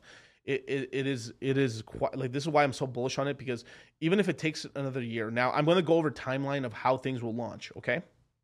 So i personally think we're going to get v3 testnet on Valentine's Day of this year, so in February. It could lag out some time in March, but personally, I think we'll have the v, we'll have V three coming out within the next month or so. Pretty cool. That's within that time frame. Um, what Miguel, what's V three? Basically, it's just a giant test net for people to really just play around to um, and make sure that they they kind of check out all the bugs and then the bugs are kind of uh, noted down like oh here's uh, this isn't working this is working uh, let's improve this and then things are kind of improved in the background and then the final product is ready to launch and then they, it, it fully implements and launches so basically you need this kind of uh, v3 thing in order to kind of launch the project and then launch but it could very much well um, launch without it, but more than likely we're going to get a V3 launch of, of the testnet, and then from there we're going to get the real launch of Pulse Chain. Now, in terms of the timeline, we are going to have V3 testnet, snapshot, pulse chain launch, and then the launch of these these other kind of ecosystem tokens, uh, Mintra, uh, NFT platform, uh, Phiat, um, Phiat, which is their um, their um, Aave, Aave and stuff like that. Uh, you're going to get the liquid loans, which is basically their version of a stable, which is going to be probably the main stable coin for Hex um, or the Hex and the Pulse Chain ecosystem, you're going to get a lot of things launching about a month or two after the whole Pulse Chain main launch and stuff like that. So you have you have quite a lot of like different sort of things in the first phase of it when it once it launches, and I believe all this will launch uh, within this year. Now, in terms of when I now these now these are my own sort of guesstimations. Um, I made previous guesses at what was going to happen in the past, and I think they were correct. But what I, you had sort of like um, secondary sort of factors happen in the macro space. So you had um, now I'm just gonna be really brutal. I'm just gonna be honest. I think what happened. Obviously, this is my opinion. Now maybe Richard will probably say no, that's total bullshit. But that's what I believe. It's I, I believe this is what really happened, and you could fight me on this if you want. I don't give a fuck. But this is what I I really believe that happened. So I believe Pulse Chain was going to launch last May in um, 2022 in May. And what ended up happening is um, so Richard called the top on, on BTC at $64,000 in the summer of 2021. What he didn't expect is to it to repump up to $69,000, right? And I think what ended up happening is that as it was crashing back down, I personally think now I'm not I'm, I'm not trying to put words in his mouth, but as was what I this is my fanfic here of what I think what happened is that I think that he thought that it's possible he could have repumped a third time. So he was like, well, at the so I, you have to you understand he's what Pulse Chain is is a system state copy of Ethereum. So at the time, Ethereum was proof of work, not proof of stake. And when that was so when that happened, right? Um, when that happened, um,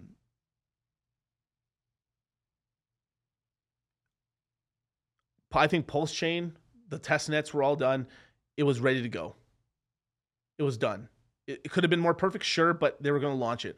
I think what happened was around a, around I would say March April he was they were getting ready to launch it because it looked like it looked like it was about to go like this and then what ended up happening is that we started getting pr- the pr- uh, the the charts started saying oh fuck it's going to go down and Richard ended up saying let's in the background I think he said fuck when we can't launch this with like it, you want to launch with wind at your back right you want to watch either stable waters or us starting to go back up slightly, right? You don't want to fight against. It's like fight against the Fed, right? You don't win, right? You got to you got to you, you can't fight against the the the um the current, right?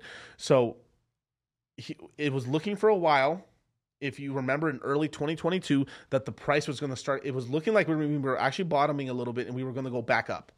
So it was very possible. Maybe we instead of instead of the bottom, instead of like um, we, so we went 64, 64, 69. It's very possible we maybe we may have gone to 78 or $81,000 Bitcoin. And then that was the third top. And then that was the top. So it's very likely that we, um, if it did do that, we would have launched in the middle of the summer. And I think that was the original plan.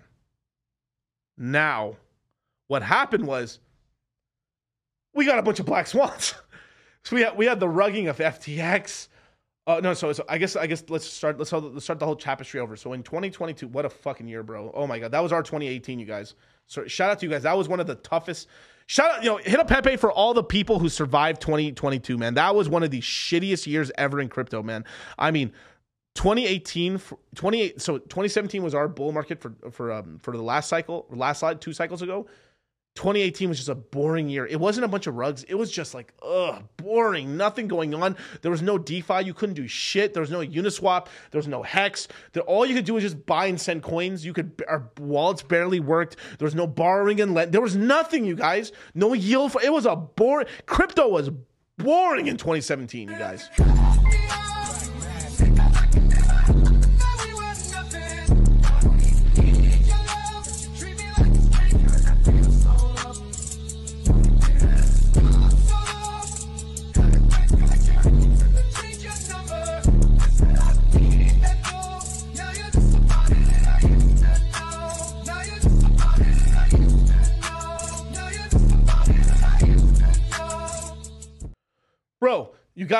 Before before 2020 there was it was crypto was fucking almost damn near useless. All you could do is buy and it's still revolutionary but all you could do was just send stuff like this. That's it. Shh, shh, shh. and you're using centralized exchanges to like leverage trade. Now even even in this fucking horrible bear market, it is still the most interesting time ever. I can borrow and lend my assets on Aave. I can fucking Uniswap trade decentralized 24/7 365. It doesn't matter what the fuck is going on in this planet. Ethereum works. I can fucking go on Synthetix and lend my Synthetix out, yield farm on Synthetix. I can I can take my I can take my coins that are on Ethereum, moving to Avalanche, then move it to Solana, then move it to fucking Fantom, and then go into Pulse Chain and some like the amount of stuff that we can do now is un fucking believable. The yield farming, and then on top of that, the birth of GameFi. You can actually play games on chain. The amount of investment, com- I mean, dudes, the amount of stuff going on right now is incredible. 2018 was a boring, boring time. It was just a. gr- It was just like price down. Oh, oh price down. Oh, oh, fuck. Oh, uh, more more Ethereum projects. So you had all their money in Ethereum because Ethereum price is going down. Now they have less money and they got to fire more people. Oh, oh, it was just like it was just horrible. And then you had the fucking those cunt bags from EOS just massively dumping Ethereum to buy Bitcoin, and and then crash the price of Ethereum to fucking eighty dollars, trying to bankrupt Ethereum or whatever. Didn't work. Haha. But because of that, right? This was the most interesting time ever. But because of this ability to do so many things, you had a lot of people levered out and doing all kinds of uh, kind of degenerate sort of things, as well as you you had more centralized entities holding onto more people's crypto. So you had these black swan events. So you had three AC, which is Three Arrows Capital. I I do like the I do like the I just want to put it out there. I do like the Three Arrow Capital. I think they're really smart guys. I think what ended up happening is that they got they got a little too they got too too levered out and they lost, right? And um, I'll hold out for. I mean, I'll probably do some show eventually on on Three Arrows Capital and stuff and really go into it. I do I do like I generally do like the guys from Three Arrows Capital because no matter what you thought about them, they were long crypto. These guys were degenerate motherfuckers, but they believed in crypto. They were buying crypto coins. They were longing. They were very un. They were very not trying. They wouldn't just take the coins and just dump them all. They were really long term bullish on crypto.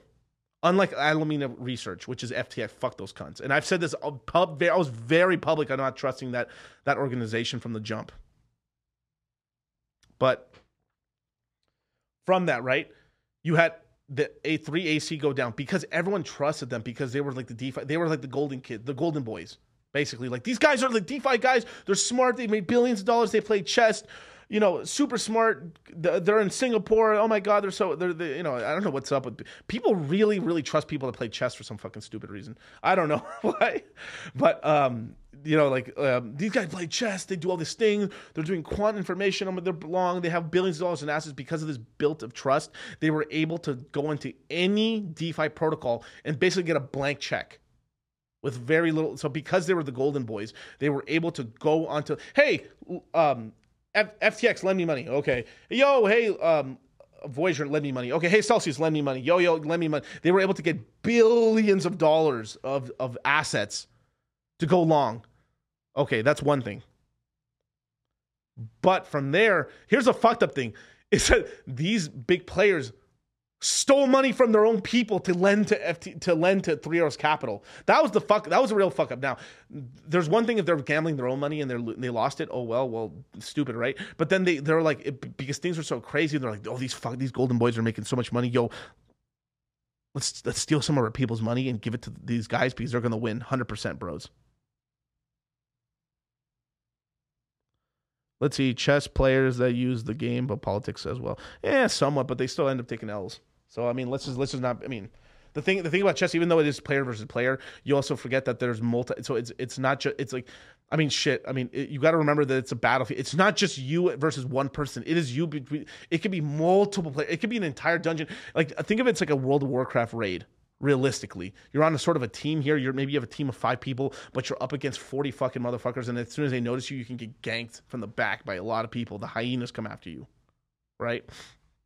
But I mean, yeah, but chess is cool. I'm not, I'm not, I'm not shitting on chess, but like I think it's important. But like, uh, I think that's maybe the main weakness is maybe it makes you too just one focused on on the player one versus one player when you actually could jacked from the back from multiple angles. So may, maybe maybe focusing on some 4D like multi multi uh, player PvP sort of shit might be better. But who knows? But um, now, um, because now that was the one fuck up. Now where 3AC was lying, profusely lying about like, oh, I have this many assets, you have this and this. So there, there was some fuck shit there. But, but, what the fuck were the lenders doing, lending money from their fucking users? That's the fuck. That the real fuck up here. Okay, a fuck, a fucking uh, a hedge fund trying to go super long that can blow up. That's not. That's not crazy. That's that's kind of normal if you think about it a le- a fucking uh, Voyager lending out assets to to an entity that they don't. So it's like we have a we have a, uh, I have two hundred million dollars in my ass uh, in terms of my company's assets, but I'm gonna borrow half a billion from my customer funds. They won't notice because like the bull market's still continuing. It's still early. That's the that's the fuck up there, right? And so because of this, they blew up.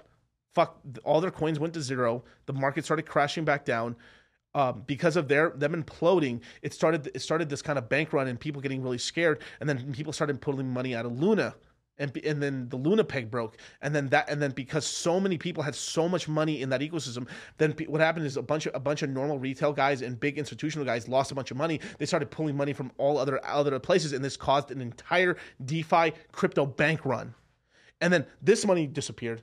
Then this money disappeared.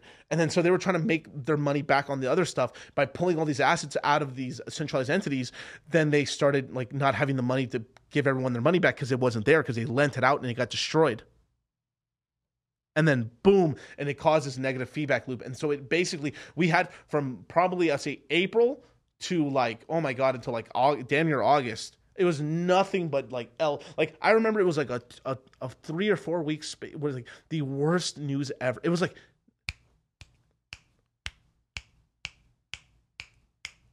Just bad news, bad news, bad news, bad, bad news, bad news. Oh, fuck. Oh, my, god! like uh, three arrows down. Oh, shit. Luna collapsed. What the fuck? Oh, my God. Um, um, Voyager's down. Oh, what the fuck? Celsius going bankrupt. What? Gemini, what? Uh, uh, digital currency. What? Like, uh, it was like you were just massively getting attacked from all areas. It was, it was fucking insane. Like, I have been in crypto since 2016. I've never seen anything like that. That was the wildest shit I've ever seen.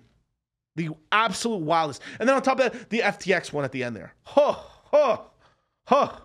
The golden boy, the high elf, the dark elves. And if you want to know more about that, I did an entire. If you go on my YouTube channel, I did an entire breakdown of the FTX scandal with Rollo Tomassi and Charlie um, that were there with me in, in chat and stuff like that. It was beautiful. Definitely go on my channel, go on live, and it's in there, you guys. It is. Um, you'll be like, it's everything you need to know, and it goes. It's dark, dude. It's dark, deep, and it goes into politics. Like FTX was an entire scam that the Democratic Party were using to fund their, their campaigns and stuff like that. And and there was there was also some hush money too for the for the Republicans as well. But it was mostly a Democrat led thing in order to discredit crypto and as well as like put themselves in a point where they sandbox the entire industry. So even though it was like a terrible thing that FTX fucking crashed, I think overall it was it's it was probably like if FT, if FTX did not collapse, we were heading into a multiverse where we were going to be sandboxed in. So it was like imagine the Wild West was going to have all this razor wire put in between us. Because what Sam Bankman Fried was trying to do in the crypto space, he what he was truly trying to do, he was trying to monopolize the crypto space, make get rid of DeFi and make all DeFi and all transactions on exchanges. So Coinbase, now obviously Coinbase basically was in the party just because it was the biggest, but basically Coinbase and FTX were basically going to monopolize all of crypto in the United States, and it was all going to be sandboxed within their apps, and you had to use them. So it would have took the whole U.S. market, and then probably from there started this chain reaction of all international exchanges controlling the DeFi space. So it basically would have started make, started the process of making controlling your own crypto illegal and having to do the system. Basically, it was going to boomerize the system like it was in the past in the stock system, which is so fucking dangerous. And because of the implosion, even though it's bad and it's sent us down way further than we should have, and it's it's painful, it actually has has like started a knee jerk reaction in the crypto space for self custody. And we've had the birth of things like uh, GMX, which is on chain trading. So we've had a sort of like a, a lot more of the resilient people in crypto lean more towards doing stuff on chain and the advancement of cryptocurrency. And I think single this event was actually extremely good for the system and is probably going to keep us having a really good free market for at least a little bit longer. Even though there's regulation coming, it won't be the terrible regulation that they, that was going to be imposed on us by FTX and these fucking dirty high elves. Pepe.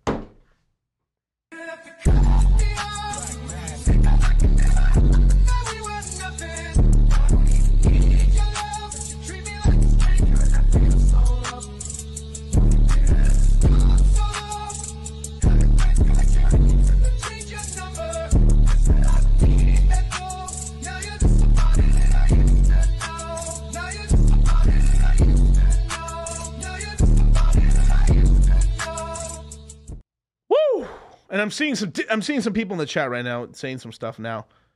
I'm just not seeing the money in the gains here, bro. But like at the same time, like the same people shitting on the chat were the same people that were like, "FTX, bro. Oh my god, Luna. Oh, like, bro. like this is the this is the sort of shit, man. Like a lot of people in the crypto space are like tradfi crypto guys. They're not real DeFi users. Like it, it's it's these fucking like beta boy fucking stock motherfuckers coming in. Like oh my god, you know this this is why also too the FTX thing hurt crypto so bad. It was a bunch of fucking dodo. Now you have to understand the culture. You see the little Pepe thing I do? You da. You see all the little Pepe things I do and all this whole thing. We're talking about the culture, dry powder, liquid tokens. Uh, we have all these vernacular, right? The reason we teach us in the crypto mindset courses in the Citadel and stuff like that is because you have to understand the real culture, the meme culture, and the, the how it actually functions in in the, in the crypto space. You cannot take the culture of equities and go into crypto. It doesn't work because the systems are, even though they're about money, they're fundamentally different. Right?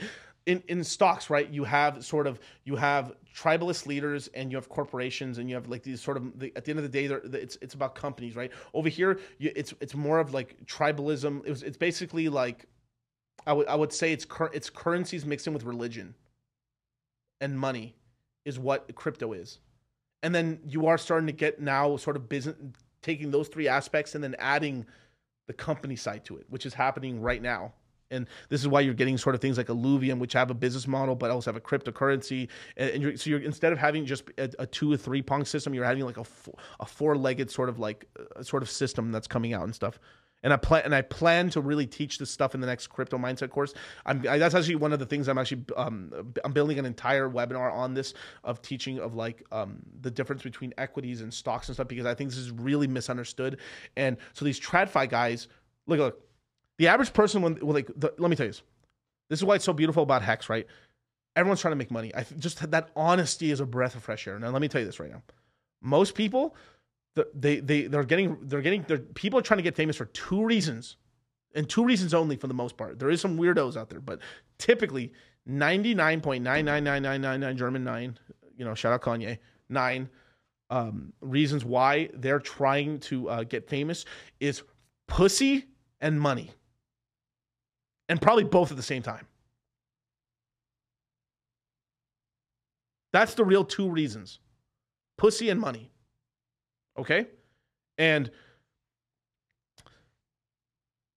people want to now pe- pe- people want and what and what fame really is is just status. Once i have status then like girls like me and then then from there they try to focus on money side right now those are the two things that people try to like, when they try to get famous or really well known now maybe in the beginning it was it was mostly about the money side or like there's some people that are just trying to get famous because it comes to the money but then re- uh, there's like a side benefit which is the coochie right? And but from that point right a lot of famous people that are like like endorsers and stuff like I'm not trying to shit on Tom Brady and stuff like that, but like let's something like Tom Brady, right, as an example, because like he's like uber famous, right, and very good at his field and all that stuff, right. Well, uh, let's just say something like Katy Perry or some of these other artists and stuff, right. People are trying to like, how can I leverage my fame for money? Hmm, and so.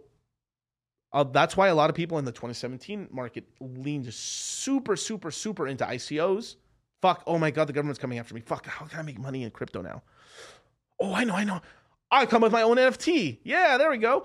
And now that now some of them are getting come out. Now some of them are now it's a little more murkier, but people are starting to come after the NFT people because it's like there's no there's no use case for it. Fuck. So the next grift is probably going to be in. Um, it was it was endorsing these kind of exchanges. Next is probably I would imagine it's probably leaning into crypto and maybe gaming companies and some other stuff. It hasn't happened yet, but it's starting to a little bit. Right. You always have to look at like okay, how the celebrity is going to make their money because they're selling influence. right? Now the, there that is kind of like what's going on there with like that. So now you have guys from the stock world right which are very highly threatened by crypto. Highly threatened by crypto. So you, imagine you have a stock youtuber. How the fuck are you going to how are you going to compare to the returns you make in crypto it can't work bro this year if you bought the bottom bro um, me and charlie i can't think of another youtuber out here i really cannot that was telling you to buy I cannot think. I literally can't think of a single one that was telling you to buy. Up until maybe like um, I'm gonna say Bob Lazar. Sorry, Bob Loukas just recently said he like he's like buy seventeen thousand dollar Bitcoin. Me and Charlie were telling people to buy sub one thousand. Fresh and Fit bought the whole Red Pill bot, Rollo bot. I mean, we, we got people to buy sub one thousand dollar Ethereum and stuff like that. We're on almost a damn two x right now. At the bottom of bear, stocks are still down crazy from 2021.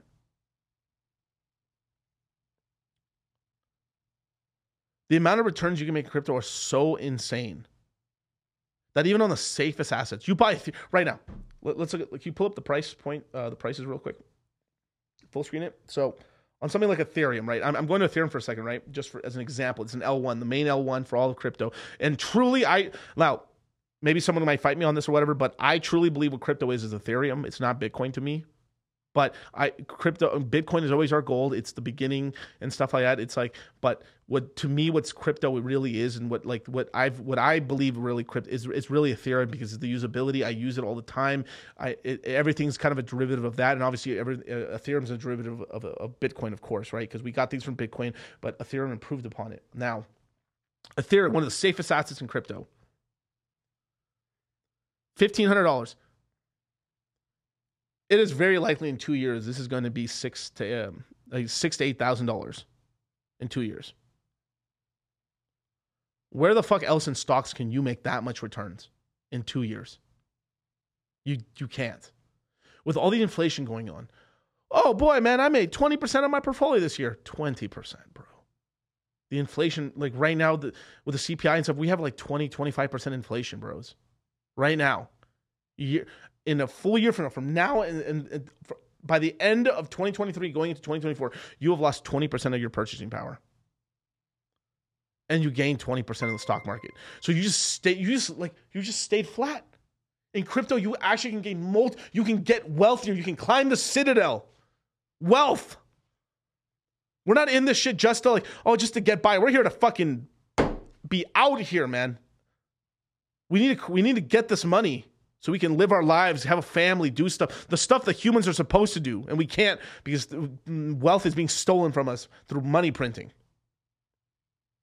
And a fucking 6, 7, 10x is possible in the safest asset, the second safest asset in all of crypto.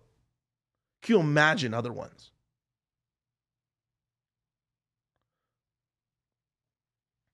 Incredible. All right, you can take it down. Yeah.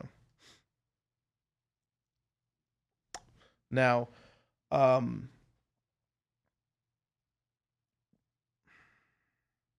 so yeah, man, damn. That was so. That was so. That was so. I, I, I'm, I'm not trying to pat myself on the shoulder here, but damn, man, that was. Sheesh. I'm really getting into this sort of thing, man. But um, this this this, is this is kind of, this is what happened, you know. So we had like such a devastating year of 20 of 2022 was such a hard year that like now we're in 23. We're like we've gone. We, so right now where we're at in sort of the cycle is we're in 2019 right now. 2023 is 2019. We are going to get the bottom.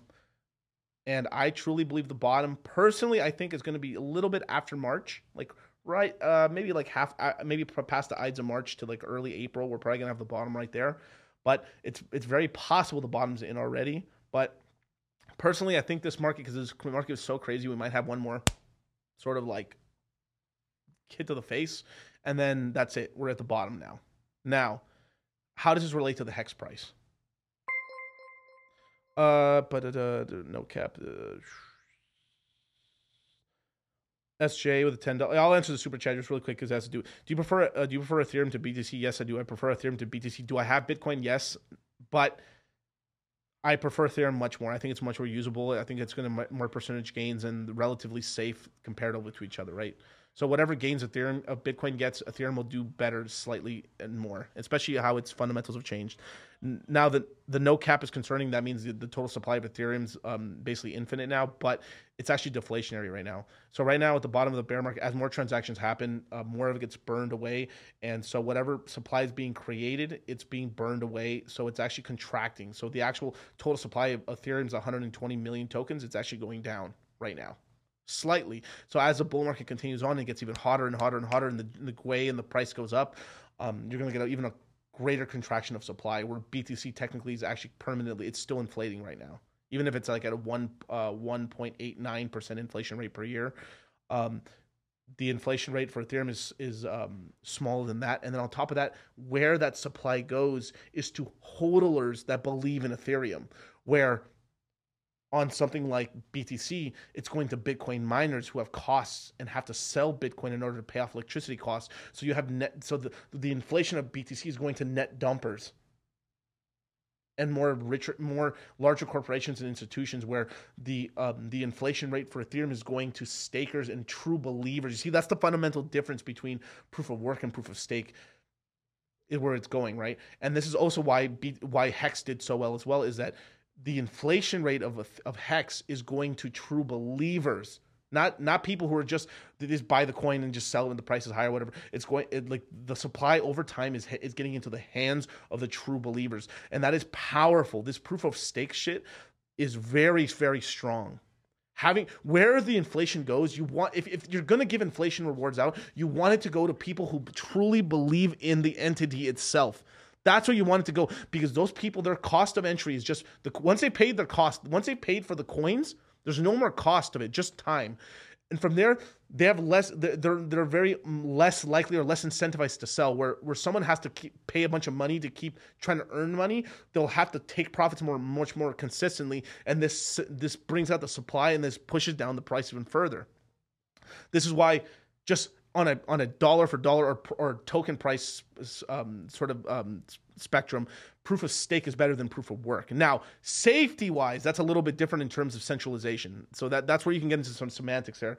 Personally, because of this, um, because of proof of work, and because um, from going from proof of work to proof of stake, Ethereum is more centralized than BTC. That is correctly true, but over the next 10 years BTC is also heading towards centralization because the rewards happening every every um, every every four years. In 2024, it goes from 1.9 1.8 percent inflation rate. It goes down to 90 percent of a percent, 0.09 percent inflation rate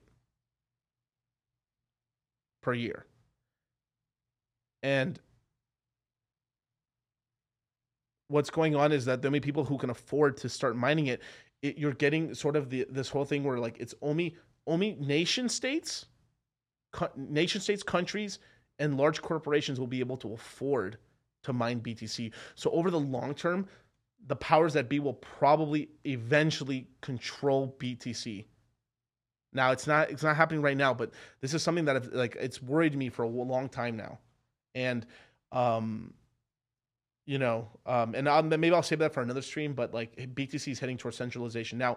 Ethereum centralization is a little bit different. So Ethereum centralization is because um, you need 32 Ethereum, right? Which is still a decent amount of money. If you, can you share my screen for one second? Let's go let's see what 32 Ethereum cost right now. 32 Ethereum cost, and doesn't show it. Let me just read. Let me just uh, refresh this page real quick yeah, it's basically fifty thousand dollars to become a staker of Ethereum, where you control your own coins. You you you create the node, and then you're getting your inflation from Ethereum. Cool, right? But what's going on is the average person doesn't have that kind of scratch. Fifty G's is still fifty G's. That's the average. That's the average income in America. Like having that handy, right? Now, if you stay in crypto long enough, you'll get that kind of cash. But but for people coming into the space today, thirty-two Ethereum is wow, fifty thousand dollars, is a lot of money. And Q, and this is at a bear market. Imagine Imagine like we do a 10x as an example. I know that's a lot, 15,000, but let's just say a 10x. It'd be half a million dollars to be a staker of Ethereum, right? Dang, right?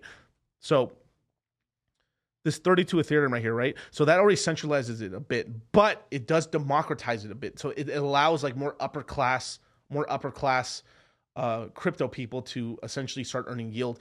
And this is cool. But what happens is the average person who holds Ethereum and stuff has like one or two or three or five Ethereum.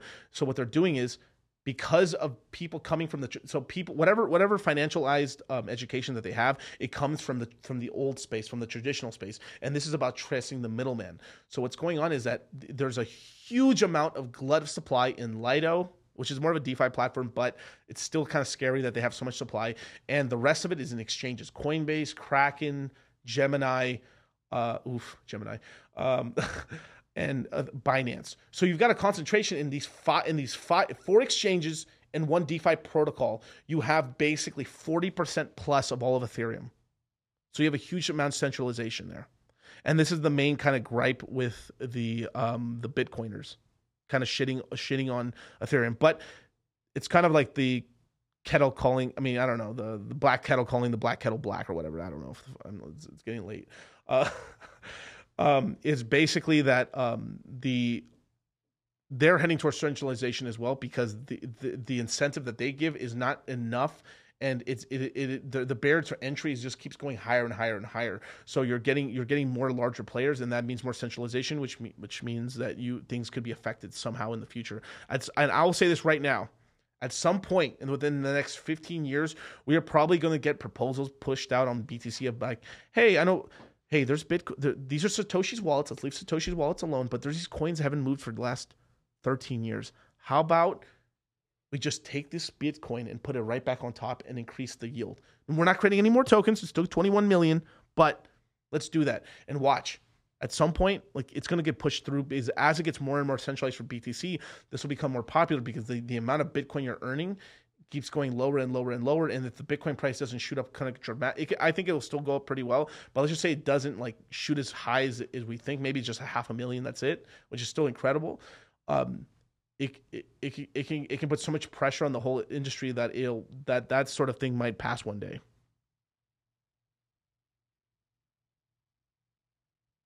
Right. Now, um, now with all that, right? We had all these we had all these calamities happen in 2018 and stuff like that, and um, yeah, yeah, we, we had all these uh, we had all these calamities happen in 2018. It was very different from like the previous the previous times in the crypto space. Um, we're in 2019 now. It's 2023, 2019. We're gonna get the bottom, and we're at this weird point. So we we just recently had um, the price of hex hit 1.8 cents, right? Prices that haven't been seen since like 2020, basically. Um, uh, maybe even early 2021 actually, but eh, whatever. 2020, 2021, basically, right? And because there's been a lot more hype talking and Richard's been talking about this and that and there's been people talking like Pulse Chain V3 is coming in right now. We've kind of hit a we've had we've we've we just we've we've hit a bit of a bottom now. So let's share the screen one more time, full screen it. Right now the price of Hex right now is 20 is um 2.4 cents. And this 2.4 cents in terms of where I think like basically outside now there's two things. Now, let's just say the bottom we knew that let's just say for example let's just say the bottom of crypto wasn't in for this whole year. I think it's very so okay it, the absolute bottom for the hex price for the absolute bottom i'm talking bottom of the barrel the worst fucking case in the world is 56% of a penny. Half a cent would be the absolute low for hex and it can only hit that if we have we have we have to have two factors Right? here's the two factors crypto doesn't bottom until the end of like let's just say like crypto bottoms in in February. Um, I'm sorry, um, crypto bottoms at the end of 2023, and absolutely nothing comes out for Pulse Chain. No V3 testnet, no Pulse Chain launch, zilch nada. Peak bear, that would crash us to half a penny. And when we hit half a penny, it'll be so cheap. So right now, a million hex is about 24,000 bucks at half a cent, it would be 5,000 for a million hex. Pretty good. At those sort of prices, OGs and kind of whales and people like have been waiting a long time to get t-shares would probably like, fuck it, let me buy a couple million. Screw it. I'll put 20 G's in, I'll get 4 million, stake out 2 million, keep 2 million liquid out here. Right?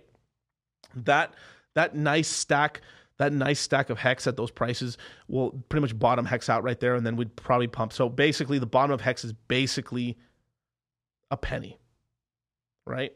So probably 1.1, 1.3 cents is the absolute bottom for hex. Now you can get a wick bottom at half a cent. That would be, but but here's here's the kind of problem that we're kind of getting into. If if the bottom of crypto is really close, if the bottom of crypto is really close, right? Let's just say we get another crypto crash. Boom, we get one more crash, and maybe that takes hex down to 1.3 cents, 1.1 cents. Once we bottomed out, the price of Ethereum and BTC all pumping up this year will pretty much not allow Hex to really crash anymore. Now,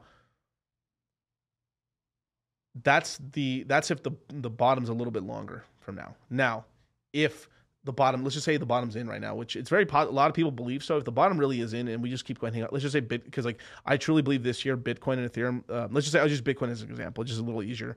Um, I truly believe Bitcoin right now. Bitcoin's at uh, let's see the price of Bitcoin. Bitcoin currently is at $22,000.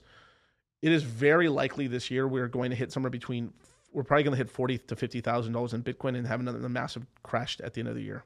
But that pump up to $50,000 will pretty much hold up the price of Hex, even if we don't get the launch of Pulse Chain at all this year. If the rest of the market's pumping, it will at least, it will, what it end up doing is just hold it off. So it's very likely, like let's just say if, if the price of fucking Bitcoin goes up to 40, 50,000, Hex might just pump to five or five or four cents just because the rest of the market is pumping like crazy. And because because Bitcoin and the rest of the market is pumping like crazy, a lot of people's altcoin bags are uh, are doing very well. They don't need to really sell Hex, and you'll have just kind of like um, a stoppage of Hex really crashing down at that point. So this is why we're very. This is why right now it's a pretty. I think uh, personally it's a very decent time to be like. I think it's a great time to be dollar cost averaging into hex right now. Get the average down, and getting those t-shares and building up that stack right now. Now, if we do get the launch of V3 in uh, let's just say Valentine's Day, like I think, right? That'll pretty much pump the price of hex to about I would say four to six cents off the rip and maybe a high of eight cents. I don't think we go to 10 or 11 or anything like that. But if if we do hit those prices, that that's we've hit a nice bottom. Everyone's up a couple x's, two, three, four x on their on their on their hex that they purchased at a penny or at or at the two cent mark. Awesome, nice. And then from there, we have the sort of thing. Once V3 testnet comes out, right? That's a nice little band aid for a good two to three months of like, cool, we did something. Yeah, we're figuring it out. And then if then Richard comes out and says, hey, yeah, we're launching Pulse Chain, shit, man, sky's the limit. We're probably going to 18 cents on Hex. Now, this is my opinion, but that's where I think what's going to happen um, if in the timeline. Now, even if the timeline doesn't happen, the market can pump so much because of BTC and Ethereum pumping up to, um, I mean, uh, Bitcoin pumping up to forty to fifty thousand dollars this year, that it will just pretty much hold Hex up and then push it up anyway. So, I think bottoms in very, very much now. Um, it's it's really right now like Hex can go down another forty percent on average at most. So it's like it's probably the best time to be DCAing right now. And then if it does dump down, that's where you get your other supply if you believe in it and if you want it, if you want a position. If not, then you know go fuck off, whatever. Don't do whichever do what you want to do, right? I mean, the, um, this is why I had the disclaimer in front. At the end of the day, you push the green or the red button, and if you don't like something, you don't have to do it. But I just want to I just want to bring this up to you because I think this is a great opportunity. But it's at the end of the day, it's up to you. Okay. Now, um, if we do get the pulse chain launch and the snapshot and everything like that um, within this year, um, before I think I think we'll get all this stuff before September and August uh, for pulse chain launch. Um, we're looking at a very decent like 18 cents, maybe even 28 cents, 30 cents. I don't think we go back to all time high 50 cents. There's just not enough juice in the market right now, but we can get a very, very nice like 20 cent high teens, um, high 20 cent mark. 30 maybe 31 cent is the um the, the local high for hex e hex that's incredible if you think about it right? Imagine if we go back up we go back up to like 20 cents 25 cents to go from 2.4 cents to, to 25 cents is a 10x in a bear market and that's not including from there all the other all the other stuff that's going on in Pulse Chain. Now, the only thing I won't speculate on is the price of Pulse Chain, PulseX, and all these ecos until they exist. I'm not talking about the testnet. Fuck the testnet. The testnet's really cool. It's going to show everyone everything works and stuff, but that's bullshit numbers. Once Pulse actually launches, then from there I will give like where I think the price can go, but I will not speculate on the price of Pulse Chain, PulseX, and all these other things until they're real. Okay.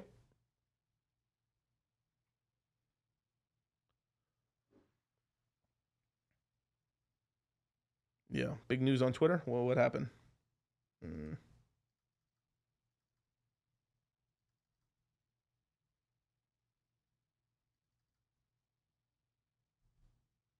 I don't know. I I can't see it on Twitter, but let me know what it is. But um, anyway, um, CRH.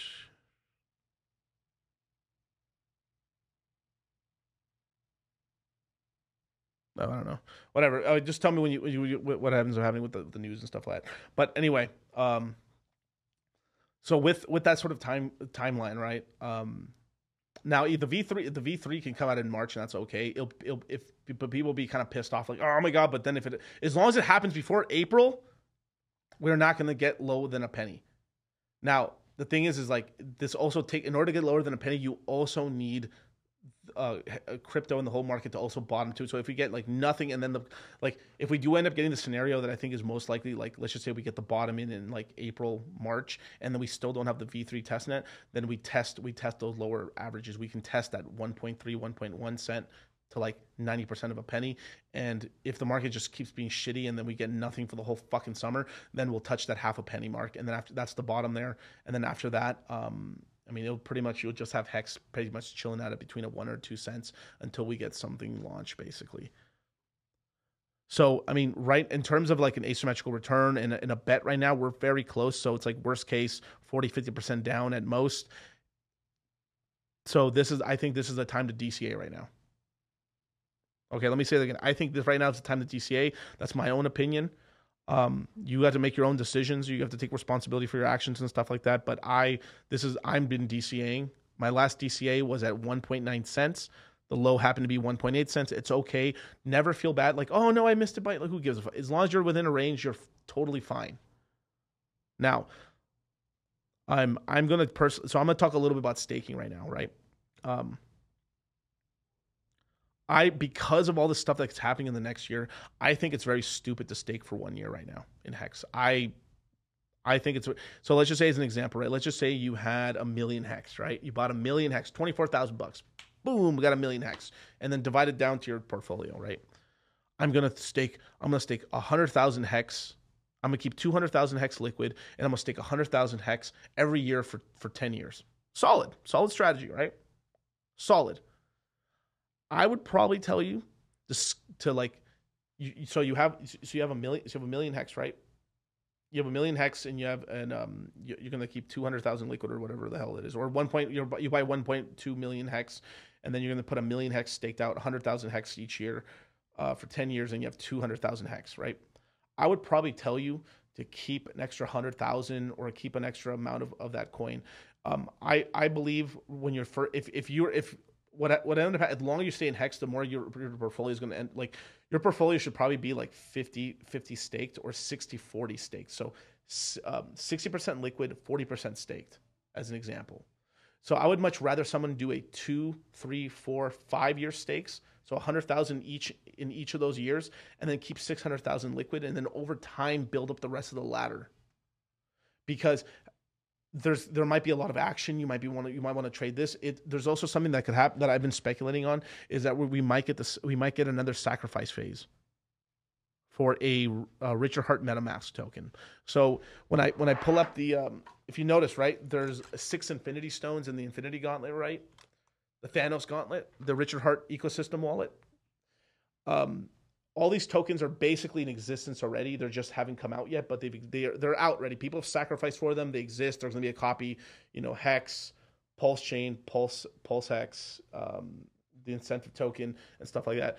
You, there's one missing token. So Richard's talked about in the past about creating, and in the future, he's work. They're working on making their own version of a MetaMask token or a MetaMask of the the Pulse Chain MetaMask, and that might end up happening. So having a little bit of a liquid hex might be a decent sort of thing just so you have stuff to sacrifice uh, to get into that token if you want to. If not um, the overall hype of having another sacrifice phase will raise the price of hex. That's kind of the x factor whether it's going to be this year or once pulse chain launches. I truly believe we're probably going to i think we're going to get it a little bit before pulse chain launches. Because it might be the last hoorah to really pump hex. After that, you um, if a sacrifice phase happens while Pulse Chain is launched, you they have to accept Pulse Chain, Pulse. It, it becomes more of a decentralized. Like right now, people basically like if if a sacrifice phase happens today, right now, people are only sacrificing two tokens effectively. They're sacrificing um, majority hex or a or a USDC. Some people do a little theorem some people do a Hedron and stuff like that, but the majority people will do Hex, and USDC. Before, before, I if you asked me eight months ago, if you told me like, bro, like Rich was trying to do another sacrifice phase, I would have been super pissed off. Fuck that shit. Launch Pulse Chain already. What the fuck? But in the last six months, we've had bullshit with, um, you know, we had this whole little scare with with um with MetaMask, essentially saying like, oh, we're gonna get, we have to, we might give away your information to uh, um, entity, basically IRS and stuff like that, and then they kind of toned it back. No, no, no, that doesn't mean this, and like the RPCs and stuff like that. Because of this sort of stuff, like because they've hinted at it and they kind of took it back because all of crypto freaked the fuck out. Um, they're like, no, no, we're not going to do it now. They're definitely going to do it. So because of this, there's now more of a reason to have sort of another wallet that we can trust and stuff like that.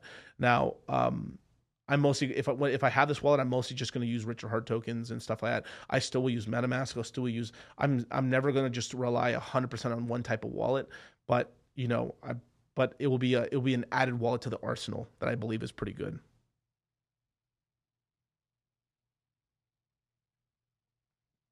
Now, um, the sacrifice phase will be very good for the hex price. So in the ultimate scenario that I have, you know, um, I can only just judge off of the hex price. That's it.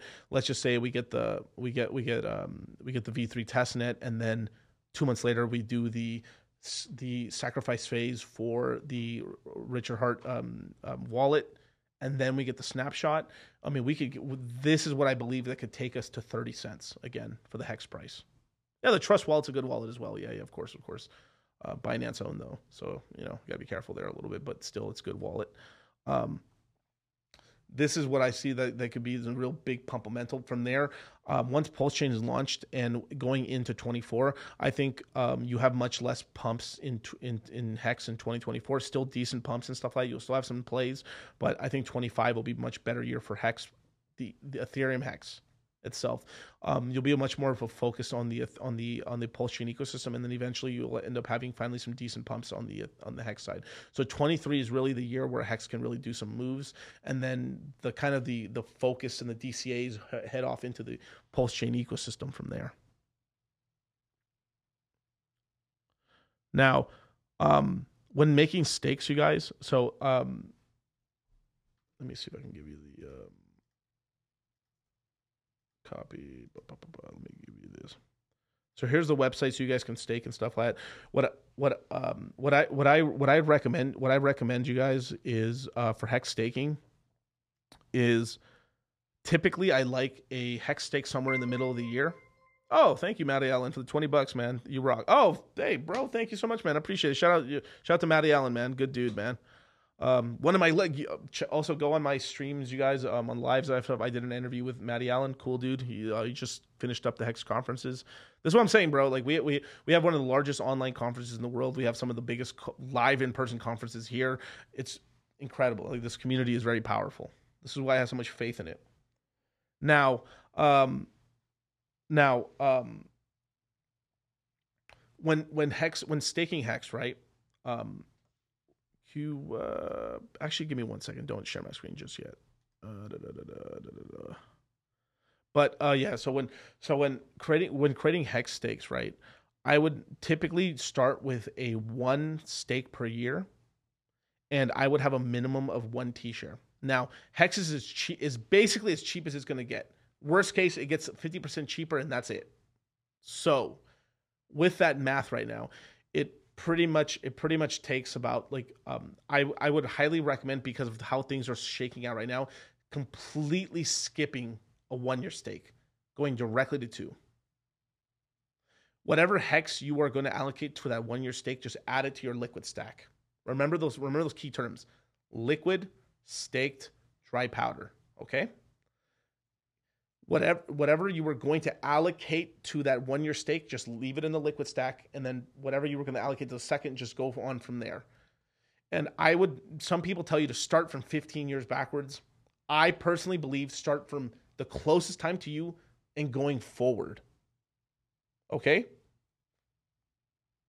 Because I I even though I like, like the, the, there's there, now this mathematically the gains and a lot of the returns and stuff might actually be better doing the other way around. That's sort of doing it the logical way. But humans are emotional. And this is, I mean, I, I don't agree with some, a lot of like Dave, like there's some of the Dave Ramsey stuff in terms of like uh, real estate stocks and stuff like that. It's kind of like, I don't really ascribe to a lot of that, but he is very on the money when it comes to this whole, like, he's got something called the snowball method, which it comes down to like you pay off the, you, you, um, instead of paying off the stuff with the highest interest, you pay off stuff with the lowest balance.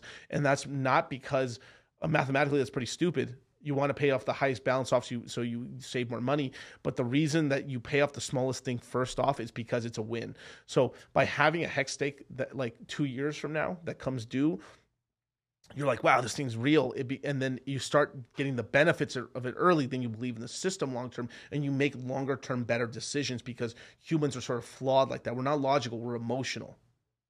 And knowing that about most people now, if you're on now, if you are a more logical person, you really can understand. You can like fucking five five five cuatro cinco, baby. I don't need this hex right now. Then do do it that way. But I don't subscribe to that shit. I know it's humans. I know we're people. We're tribalistic, and and and to believe otherwise, I think is very fucking foolish. This is why I've always believed in having a high amount of liquid hex that keeps you the ability to take profits, move in and out of positions if you need to, but then also taking 40% of your of, of coins that you have um, of your total supply having that staked for the future in order to make sure that you have these added benefit that like if you fuck it up, you have this like little safety blanket that's earning yield for you. Because that 40% that's staked to that goes year two, three, four, five, six, seven, eight, nine, 10, 11, 12, all the way to 15.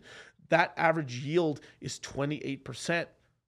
Over like a couple years, the, the amount of that 40% because of how much it's been earning for you over the, the those past three, four years, you literally will have back your entire 100% stack and then some. By the time by the time you reach year 15, you've had mo- that 40% has turned into multiples of 40%. So it's best to just be like set enough for it like you have you have a, you have a nice little stack and that's retirement stacks. You have some you have income money come in. You have like you have this something to look forward to right? But then from there always making sure you have a nice liquid stack so when the prices gets high you're able to take some profits. You're able to sacrifice for stuff. You're able to yield farm on pulse chain. It's really really that, that's what i really believe is the right way to do it. And I have found the most success for myself and my clients and a, and a lot of people I've taught over the years. And I think and this is why like my people haven't been washed out and a lot of people have. There's and this is fucking facts.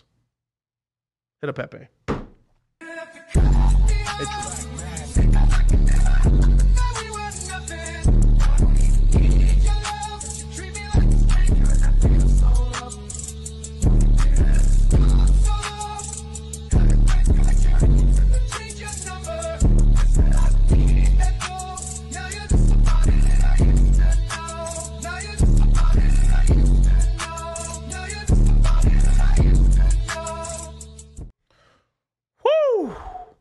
Now, this is where I gotta shit on some people. Now, even though I respect, I respect a lot of people in the Hex community, and then some of them are fucking crazy, like rah rah, like five five five, cuatro cinco, everything in, baby, like or HSIs, hundred percent, all fifteen years. Privately, if I've thought it, that was borderline retarded. Now, them the people themselves saying that, and a couple of their followers can do that, but I've always thought that shit is retarded. Capital R. Stupid. Because humans don't function like that for the most part. Like you can get hyped up. Like it's like being. It's like a, this is why there's so much the divorce rate so high. You're so hyped up on a girl in the beginning and shit. Like yeah, marry me, baby. Yeah, no prenup. Yeah, and then two years in, you're like, fuck. Why did I do that? Oh my god, man.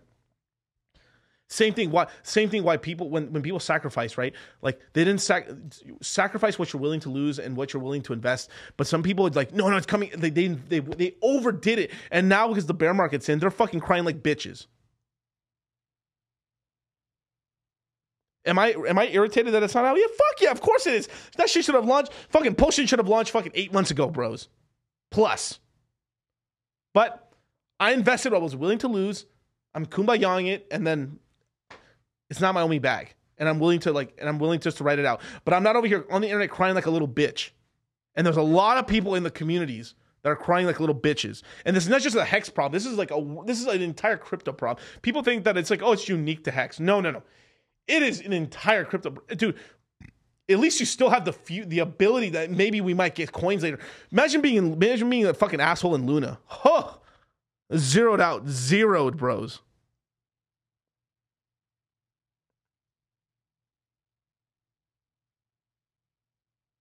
Do I have 15 year stakes? I do. I have a lot of them. I have a lot of 14s, 13s, 12s, 11, 8, 9, all the way down to ones right now.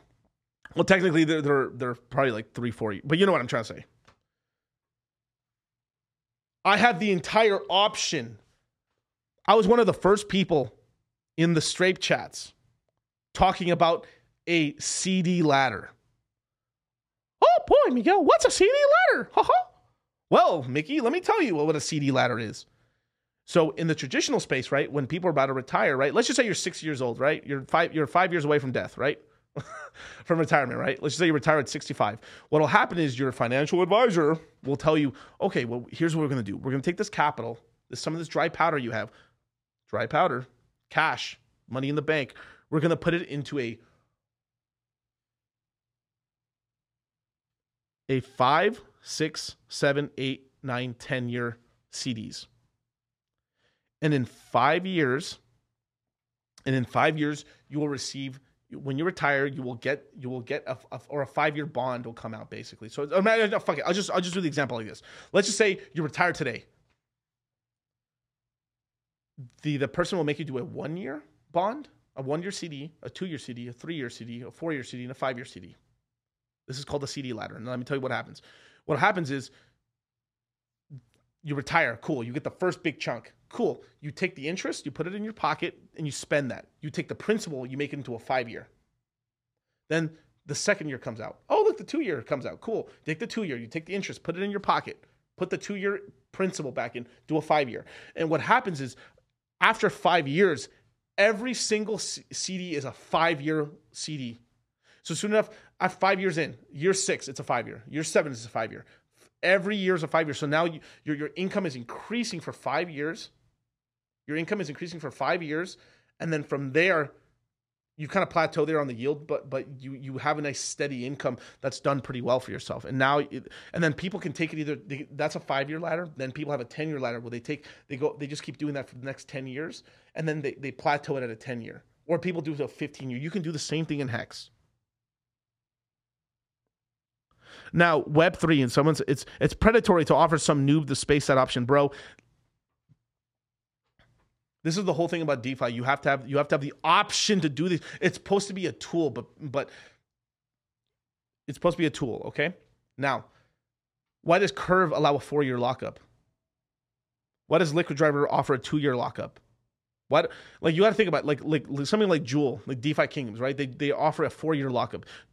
Personally, I think that shit is borderline retarded as well. You think about imagine you buy your tokens, you lock. I think locking up for one or two years is fine for something like a DeFi Kingdoms or a Curve. Um, obviously, Curve pays some interest and stuff like that, and so these other tokens. But imagine like you the the interest you're earning is not going to pay, pay you out more than just selling the tokens, right? So imagine that you do this four year lockup, you miss the whole fucking bull market. Dang. Now, well, we're not doing a hundred. I mean, a hundred. I don't. I don't know of any protocol doing a hundred year lockup, but fifteen. A fifteen year is a tool. Now, the thing is, is like now, here's what here's what is cool about it. Because there's so many people staking all types of plethora of years and sticking around. If the protocol survives, a lot of people like a lot of people are very bad at saving money. This is just a human. This is another thing about the psychology and stuff. People are very, very, very, very bad at saving money. I remember for the longest time, like I was bad. Like, like basically, I didn't have a savings problem. I had an income problem, right? But regardless or not, you like I, I did like I was having trouble in my life saving up to a certain amount of money, right? And um when I got into investment, I was finally able to chunk away tiny bits of money into into things, leave it there for a long time, and then over time, I was like I, I eventually my portfolio grew to 15, 20, 35,000. And I was like, wow, I've never had so much money in my life. I couldn't, and this is the same, same income. I made the same money for this, those three years because I was just like stuck in a, I was stuck in a rut. I couldn't fucking and sell, but I, but I grew my thing. How was that happen? By little chunks, putting stuff away. And then over time it growing. And then, wow, it's, it turned into something magical into a good amount. And then from there, I was able to improve my life. Right. It's, Yeah, I mean to tell you the truth, like if, if I'm being really honest, like even even Richard Heart in the beginning was um was was saying you know do like do it ten years, like do it ten year, have some hex coming out every year and stuff like. You can look it up and stuff. So it's not that. I'm, I was talking specifically about some hex. There's some hex YouTubers and some hex people on Twitter that are full like like radicals and stuff. But this is the same thing with every industry, every coin. There's people that are just to the like to the nth degree, and that's okay. You need all that stuff, but this is why I'm trying to teach you guys like it's like you have liquid and you have some staked and over time as you buy dips and stuff like that what'll happen to you over time is eventually as you're building up your, your staking ladder and then you're, you're so you, let's just say you you, you do 100,000 hex every year for 15 years and then eventually like you keep you keep buying and you're like oh wow you put a little bit more. What'll happen is over time because you're you're also the, stakes are also gaining extra hex every year every day from the t-share payout. What'll happen is eventually your staked hex will be more you'll be something like 80-20 or 90-10 like right now i'm probably 90-10 right now. I'm 90% staked hex 10% liquid hex. But that's just because that's what happens with age. I've been in the hex system for three plus years that's normal but what i'm talking about for a per- normal person coming in you want to be 60% liquid 40% staked and then building the ladder strategically Uh, is the bigger the better I really think two stakes per year is probably the optimal staking amount per year. I think having big as possible, right? Maybe fifty thousand hex, fifty thousand hex every stake twice a year, maybe something in like begin I don't know somewhere in the beginning of the second quarter and one maybe one at the end of the third quarter, something like that, or spaced out evenly with or whatever on a birthday or whatever you whatever the, the person who ends up staking it, but having a large amount of hex staked like that, and then from there maybe you can just build out, and then once you have that, then maybe you build out a mega one where like you you put like a big chunk for yourself, maybe like two hundred thousand hex one year or something like that, and by doing this this gives you like the the optionality. Eventually, you can. I mean, you can just keep going as much as you want and stuff. But I would always recommend the bigger the better, basically. Yeah, and I had I had a lot of people in the beginning of Hex complete like I had people completely pe- people thought the top of the like people thought the top of the market was going to be 20 because back back when Hex came out, everyone thought like, oh fuck, I think I think the top of hex in the bull market's going to be in 2020 or in 2022. So I had I knew people that's completely skipped, completely skipped 2021 because they thought everything was coming in 2022. This is why I, I I'm the thing of having an even amount. Don't guesstimate. Just have an even amount of hex coming out every single year, and that just covers your fucking ass, and you ain't got to worry about it. The, and then the liquids use the liquid stack of it to speculate if you want to speculate and take profits. And then if you're lucky and if it comes out, oh well, my hex stack came out. Oh, the price isn't decent.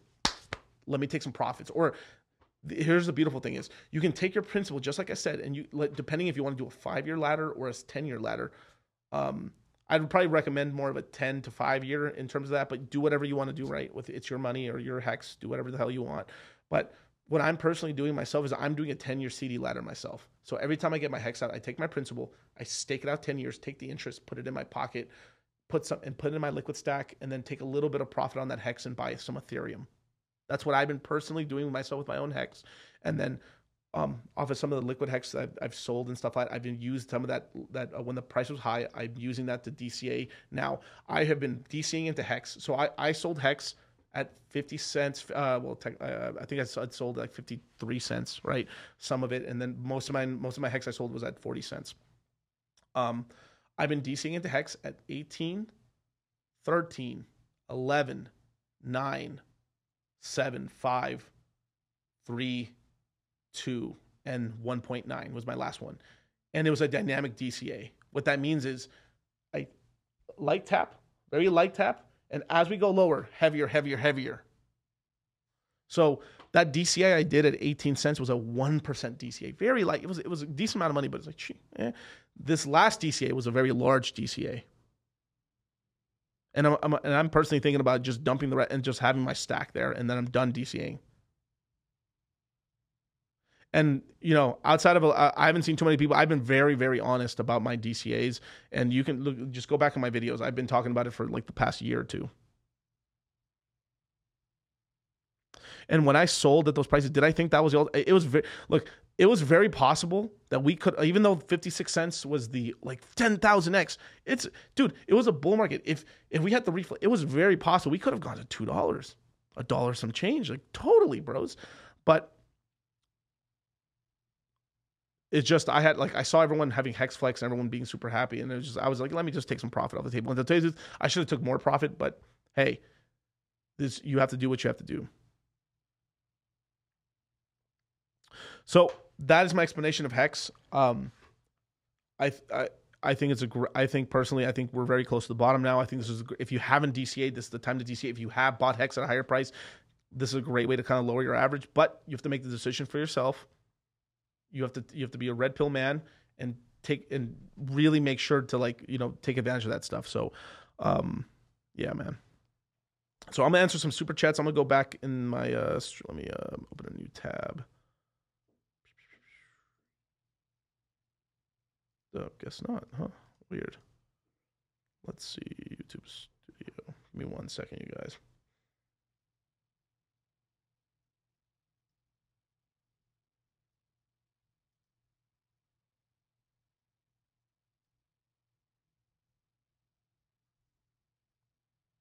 Okay, cool. Can you share my screen?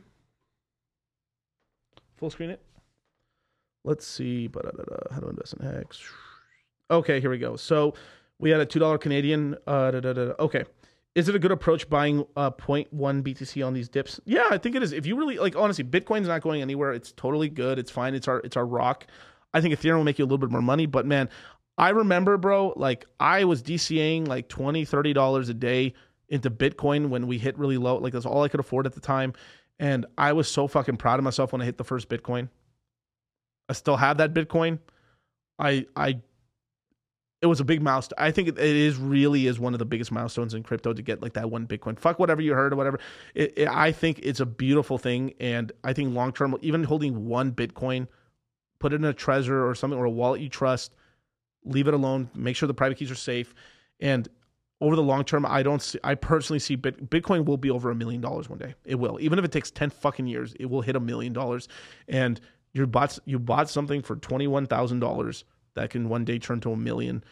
That'll buy you a house, or I mean, not that in ten years from now, it'd probably be like a sizable fifty percent of a house, or maybe seventy five percent of a house.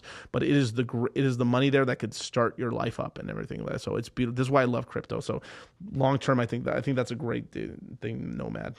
All right, let's go to BRS with the five dollar Australian. Yo, DCC, send another Pepe out for a mate IG. yeah, I think I read this earlier, man. Thanks, man. Trader SC, twenty dollars super chat. Thank you, man. BTC motivation uh, with the five dollar super chat. Miguel, I'm tired of the rat race. I sacked 250k. Sheesh. Hex or I'm I'm guessing dollars. Uh, owe me 20k for Pulse, 30k for uh, liquid loans. Where can I retire? Where can I retire? on How much before taking prop? Well, okay, that now this is the thing is like we can't make any estimations or anything be, until it launches but the thing is i i personally think a lot of the a lot of people sacrificed if they sacrifice by themselves if they're not a top 10 wallet i think a lot of people who sacrifice are going to be underwater for a while and about about a year or so in they might be at break even and then huge profits after that this is kind of what happened with hex a lot of the initial hex that was bought in the beginning first month was not in profit until I would say late 2020 to early 2021. So just to put that into perspective, it's like it's very possible you won't be in massive profits until like 24 to 25 where you're in stupid profits. Right? And this is what I'm saying. It's it's a game of attrition as well as it takes it really takes a full cycle or two cycles to really make that money. But like since you DC that is a very decent chunk of change, man, and you might do very well with that and stuff like that. But uh, in terms of speculation, the pulse, like you'll be able to you'll be able to translate a lot of coins here and there and stuff like for PulseX and stuff because you, you have so much money there. You're probably just gonna. I, think the move for your PulseX bag is really just to buy P hex. And then over time, then use that to as the price goes up a little bit versus regular hex and stuff like that. You'll be able to DCA that into some um, pulse chain, and then just kind of even out your bags over time, and then just chill but um, that's beautiful when you like that is a great goal. Like honestly wanting to retire your parents and stuff that just shows you have a great heart. And i think this is one of the great, great things about the millennial generation and the zoomers is that um, the empathy this, these generations have um, even even if they've been very mistreated by the older generations um, I think is a very honorable, good thing about the the people in the crypto space. You won't believe how many people I know that are just they, they want it. Like I, the, the reason I, I didn't want, I wasn't trying to get rich because I wanted women or I wanted others. I wanted because I wanted to free myself and I wanted to help my parents out and my family and stuff because I was tired of seeing my family struggle. I was really tired of it. Like my my dad like basically destroyed his body working. My mom is heading during the same was heading the same direction and stuff like that. And it, it was hard on me because I was the oldest of my um I was the oldest of my family, and I felt this huge burden of responsibility to help my pe- to help my people, my family, to get out of this fucking struggle. And I'm, I'm thankfully I'm now able to do that. But it was my fucking number one goal, and I never stopped. And this is why I didn't give up on my dream to DCA and look into projects and research. And this is also why I don't just put all my eggs in one basket. I I diversified out. You don't have to be in a billion. This, there's this whole thing like being diversified stupid. In the traditional market, there is a case for it. Maybe like you really want to make it because the gains are so like are so terrible, but the gains are so wonderful here that you could be diversified. You don't have to. You don't have to be like you're you're you're you're actually very concentrated in one sector, but being diversified in five or seven, eight projects is fine. It's just get when when it gets out of proportion is when you're in like you're in fucking forty or something. That's where it gets ridiculous, right? But I think that's a very honorable thing you're doing, BTC motivation, man, and um, I think you will accomplish your goal. The thing is, is remembering to continue on to build the rest of your portfolio up while you're waiting. Don't just rest in those laurels, man. You got to keep growing and growing. And I think you're going to come out of this, and I think you're going to make your family very proud one day. Hex hodling with the Australian $14. Thank you, man. A lot of Australians. Shout out to my Australians, man. Uh, just supporting the cause. Appreciate all the advice. Hey, thank you, man. Thank you. Shout out, shout out to Hex hodling, man. Marcelo MG, what's going on with the uh, our first American here with the ten dollars super chat? Miguel Plan C says that there will be clawbacks from Celsius. What are your thoughts on this? Oof, that sucks. Um, it just depends on the dates. The thing is, I haven't kept up with it. Um, I mean, me and Charlie um, sort of saw what the wind was blowing. We started noticing very strange things around August of 2021, and we started warn. We um, we made a very public announcement in November of 2021 to take all your money out of exchanges, FTX, um, um, Celsius, Voyager. We were, f- and then what we did is um, we were telling a lot of people for months and months and months stop, close accounts, get money off of there, and um, we we happened to save a lot of people in our community from getting from getting out. Now it just all depends on the clawbacks when it is. I'm guessing it would probably be a month before it took a shit. I'm guessing it would be the clawbacks, but I don't know the details on it and stuff. I haven't really been kept keeping up with it. I've I've been out of the position since uh, 2021, but um, that fucking sucks, and that's not a good precedent to uh, to set. But um, they're gonna have a hell of a time, man. I'm telling you, they're not gonna be claw that shit. I mean, it's just it's it's a pipe dream. They're gonna they're gonna claw back maybe from from a large entity, but like the normal people, get the fuck out of here. They're not gonna be able to do that. That's impo- They will not be able to enforce that. That's retarded. Uh, KH, why do you think Richard Heart's been so quiet the last past months? Uh, with the SEK. I don't know what that uh, currency that is, but thank you regardless. It's probably like worth ten dollars because they're all the same color in yellow. Um, basically, I think he's been so quiet because basically, um, I think he didn't expect um, Ethereum to go to proof of stake, Ethereum 2.0, and when it did, it kind of put um, I, just to go back to early in the stream, I think they put a monkey wrench in the whole system, and this is why we also lagged out a little bit as well. So um, because of that upgrade, we had to trash the entire um, work that was done on Pulse Chain, and it's been having it's been being redone now for proof of work. I mean proof of stake, and because proof of, be and the reason it has to be done like that is because um, if we want to copy pasta any upgrades for proof of stake as well as any MVM stuff in the future, all the developers are going to be developing on Ethereum 2.0, not the old EVM. I mean, not the old uh, proof of stake model for Ethereum 1.0. So we had to trash. This is why we've had delays as well. So it's it's been the Black Swan events and the um, Ethereum 2.0 actually coming out. So Ethereum did something. So that, that's what that's what one of the reasons why we lagged out so much from launching personally. So there you go. Sasha Tagger, man, with the $10 Australian. Thank you, man. Thank you so much for the gift, your consistent presence on Rollo Tomassi show. Hey, for sure, bro. Thank you. Oh yeah, the Australia. Sasha Tiger, twenty dollar Australian because the amount of my previous super chat was pathetic. Oh, shout out to you, bro. That's funny as fuck. Sasha again, bro, with the five dollar Australian. Thoughts on chat uh, GPT and AI? Um, I mean, obviously they pretty much damn near bought it. I think Amazon. I mean, not Amazon. Forgive me. Um, um, Microsoft basically bought it, and um, what they're doing, what they're doing with that is um they're going to use it to advance like uh, Word and all this other stuff, Adobe and stuff. But I mean, we're heading into a crazy age and shit like that. Um, I think learning it's very good, but it is a little scary. But I mean, this is where like the human the the human factor now. Um, there there eventually there's going to be like these kind of AI streamers and like you know you you already saw a little bit where like people like put like the whole like Snapchat camera and like their e girls and stuff like that. But eventually you'll have complete fake streamers. And I think what's going to happen is uh, you're going to have a huge run of AI um, influencers for a little bit, and then eventually people um, will probably uh, go towards um, normal people again. Because what'll happen is just like anything, they go overboard, and then people like, man, this shit's stupid.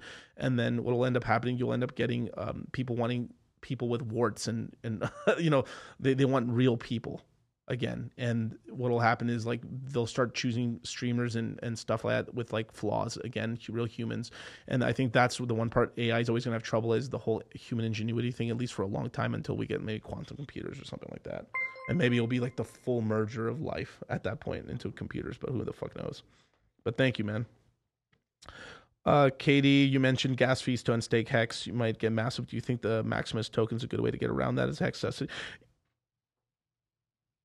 Not a terrible one. Yeah, I think um, Yeah, I, I know they have base lucky. Fuck with these names. I'm sorry. Uh, base lucky, um, the tri token, and then uh, I forget the other Desi and stuff like that. And it's I think it not a de- not a bad supplement. I don't think it should be the only like I am never for derivative tokens 100, percent but I think it's a tool in the, in the in the system. Do I own some of these? Yeah, I do personally, but um, it's it's like a small portion of my portfolio. But I think they're kind of I think they're cool, man. I like I like the Maximus token. I like Gold Key and stuff like that. I like the team there. Um, I support the guys there and stuff like that. It's it's I think it's a good function and stuff, but um, it's not a terrible way to start off and stuff like that. But um, until they prove that the system works, once the first um, the the base token actually pays out and actually works, I think from there then they can be taken a lot more seriously and stuff like that. So this this time coming up when the uh, base token actually fully vests out, people get their money and then it revests again. I think after that, then cemented they get the gold mark at that point. But until then they have stuff to prove themselves with that first one. That's one of the reasons why there's a lot of people even though G's are still a little like eh, like that about even maxi because 15 years is a long time. So you don't know if the system works. But with the with that base token that comes out that's a one year recurring once that pays out they're like oh the code works. Da, da, da. then everyone believes and there you go. And then it'll be off to the races and stuff. So there you go man. Shout out to gold key bro. Good dude Sasha Tagger with the five dollar Australian. So much carnage has happened in the crypto space with FTX and exchanges crashing, crypto companies getting burned. So much for Richard. To, yeah, yeah, there's a lot to learn from that. Yeah, man, this is why we teach what we teach, man. We teach like sign up to the Citadel, man.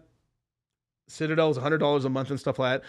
We um, for every month that you're in the Citadel, you get fifty dollars off the next crypto mindset course. We will not have another crypto mindset course until maybe March or April of this year. Um, it's the largest cryptocurrency education course in the world. Um, the Citadel is a giant Telegram chat where you have almost 400 members of highly highly focused crypto people. Uh, we we have monthly calls with our guys. We have a weekly newsletter that talks about fundamental analysis, technical analysis, on-chain analytics, as well as uh, memes.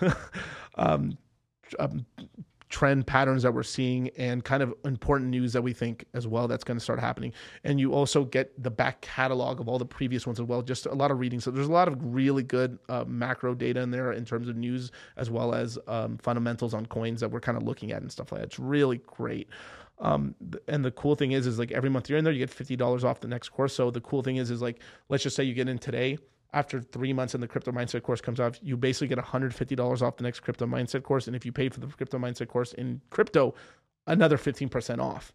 So you literally will get three hundred dollars off the course and shit. It's it's fucking dope. And on top of that, like in the Citadel group and stuff that, we're going to we we're we're doing throwing a huge huge party pretty soon. We're gonna be start we're gonna start selling the tickets for that for the next crypto mindset meetup. It's going to be a huge party here in Las Vegas. The last one we did, we had a huge three story mansion party. We had D, live DJs. We had craps tables, blackjack tables.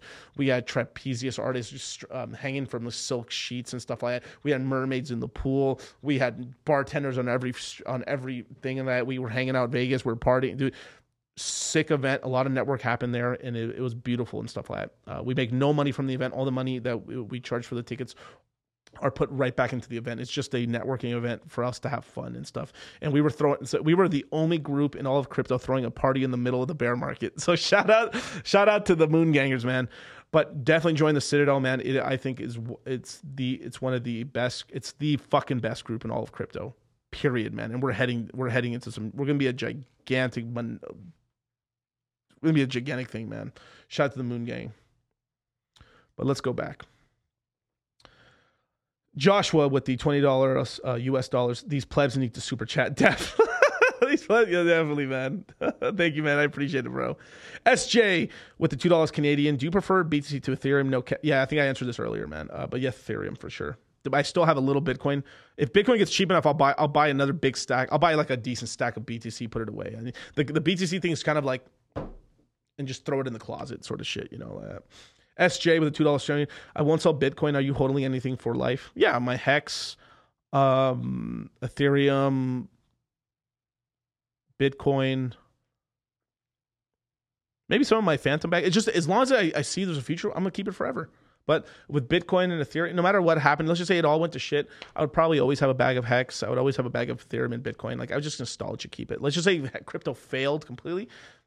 I would probably still, I would just maintain my bags. I would just keep them there. I'd be like, yeah, look at that. When I had my, I probably buy a little extra, even though they're worth nothing anymore, just to say, yeah, look, I have a thousand beat, I have like a couple ten thousand Bitcoin. I got like a million. you know, I'd do some shit like that probably. One of those old fuckers I forgot. But thank you so much. You can take the screen down now. I think we caught up with the super chats. There's a couple more, and then that's it, man. But um, let me go back to. Um, one thing about LASIK, man, your eyes get super dry, bros. Jesus.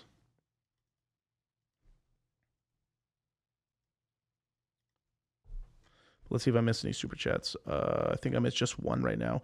From Guy of ten dollars a train, just wanted to say thank you for the stream. I have saved it and I've already sent it on to people. Can you please weigh on, on what Jackie sent you in the car situation? Am I missing something? Or uh, hmm. Let me look again. Let's see.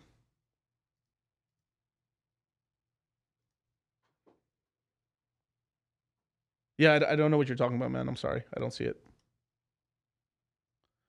If I missed it, we you can just you can just ask me again on the next stream and stuff like that. But uh, hey, thank you so much, you guys, for joining me, man. I hope this has explained to you uh, how to invest into Pulse Chain and everything like that. Um, I really just wanted to give a really broad explanation of the whole ecosystem and stuff like that. Um, one just one last thing, right? Just to end this off of like, if for some reason like, oh Miguel, I don't have any Pulse Chain, I, I never did sack right, or I sacked too much for Pulse X, and I don't, I sacked nothing for Pulse Chain. It's okay. Just have some hex. Just have some hex and you'll get a you'll you'll have the copy over there and then you'll be able to play around in the ecosystem. Don't it's okay.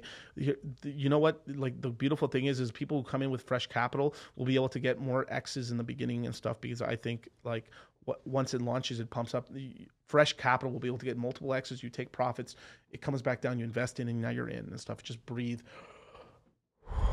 Breathe you guys once it does come out you'll be able to make your moves man but with that man you're still very early, man. If you get in in the first six months, man, you're gonna be you're super early. In the first six months, there's gonna be a major crash in the pulse chain ecosystem, and right there you buy, you're in, and then now you're invested, and then from there, like we just see where this train goes, man. But with that, man, I'll catch you guys next time. My next stream will be Thursday at eight o'clock and I'm um, gonna have some guests as well. And then tomorrow you can catch me on Randy Hilarski's stream. I'm gonna be doing a stream with Randy. Shout out to the boy, and um, I'm gonna do a lot. I'm gonna do. I've actually got quite a lot of streams coming up this week. I'm actually no, no. I'm sorry. This um, I'm forgive me. This Thursday I've got a stream with the guys with the um the fan um the uh, um the Phiat and Phamous teams and stuff like that. So I'm gonna be interviewing some of the um the projects, uh, some of the one of the one of the newest projects are going to be launched on Pulse Chain at some point, um, and um, to interview the guys. I think it's a very interesting project and it's very on chain. So, um, but with that, man, I'll catch you guys later, man. Peace. Thank you.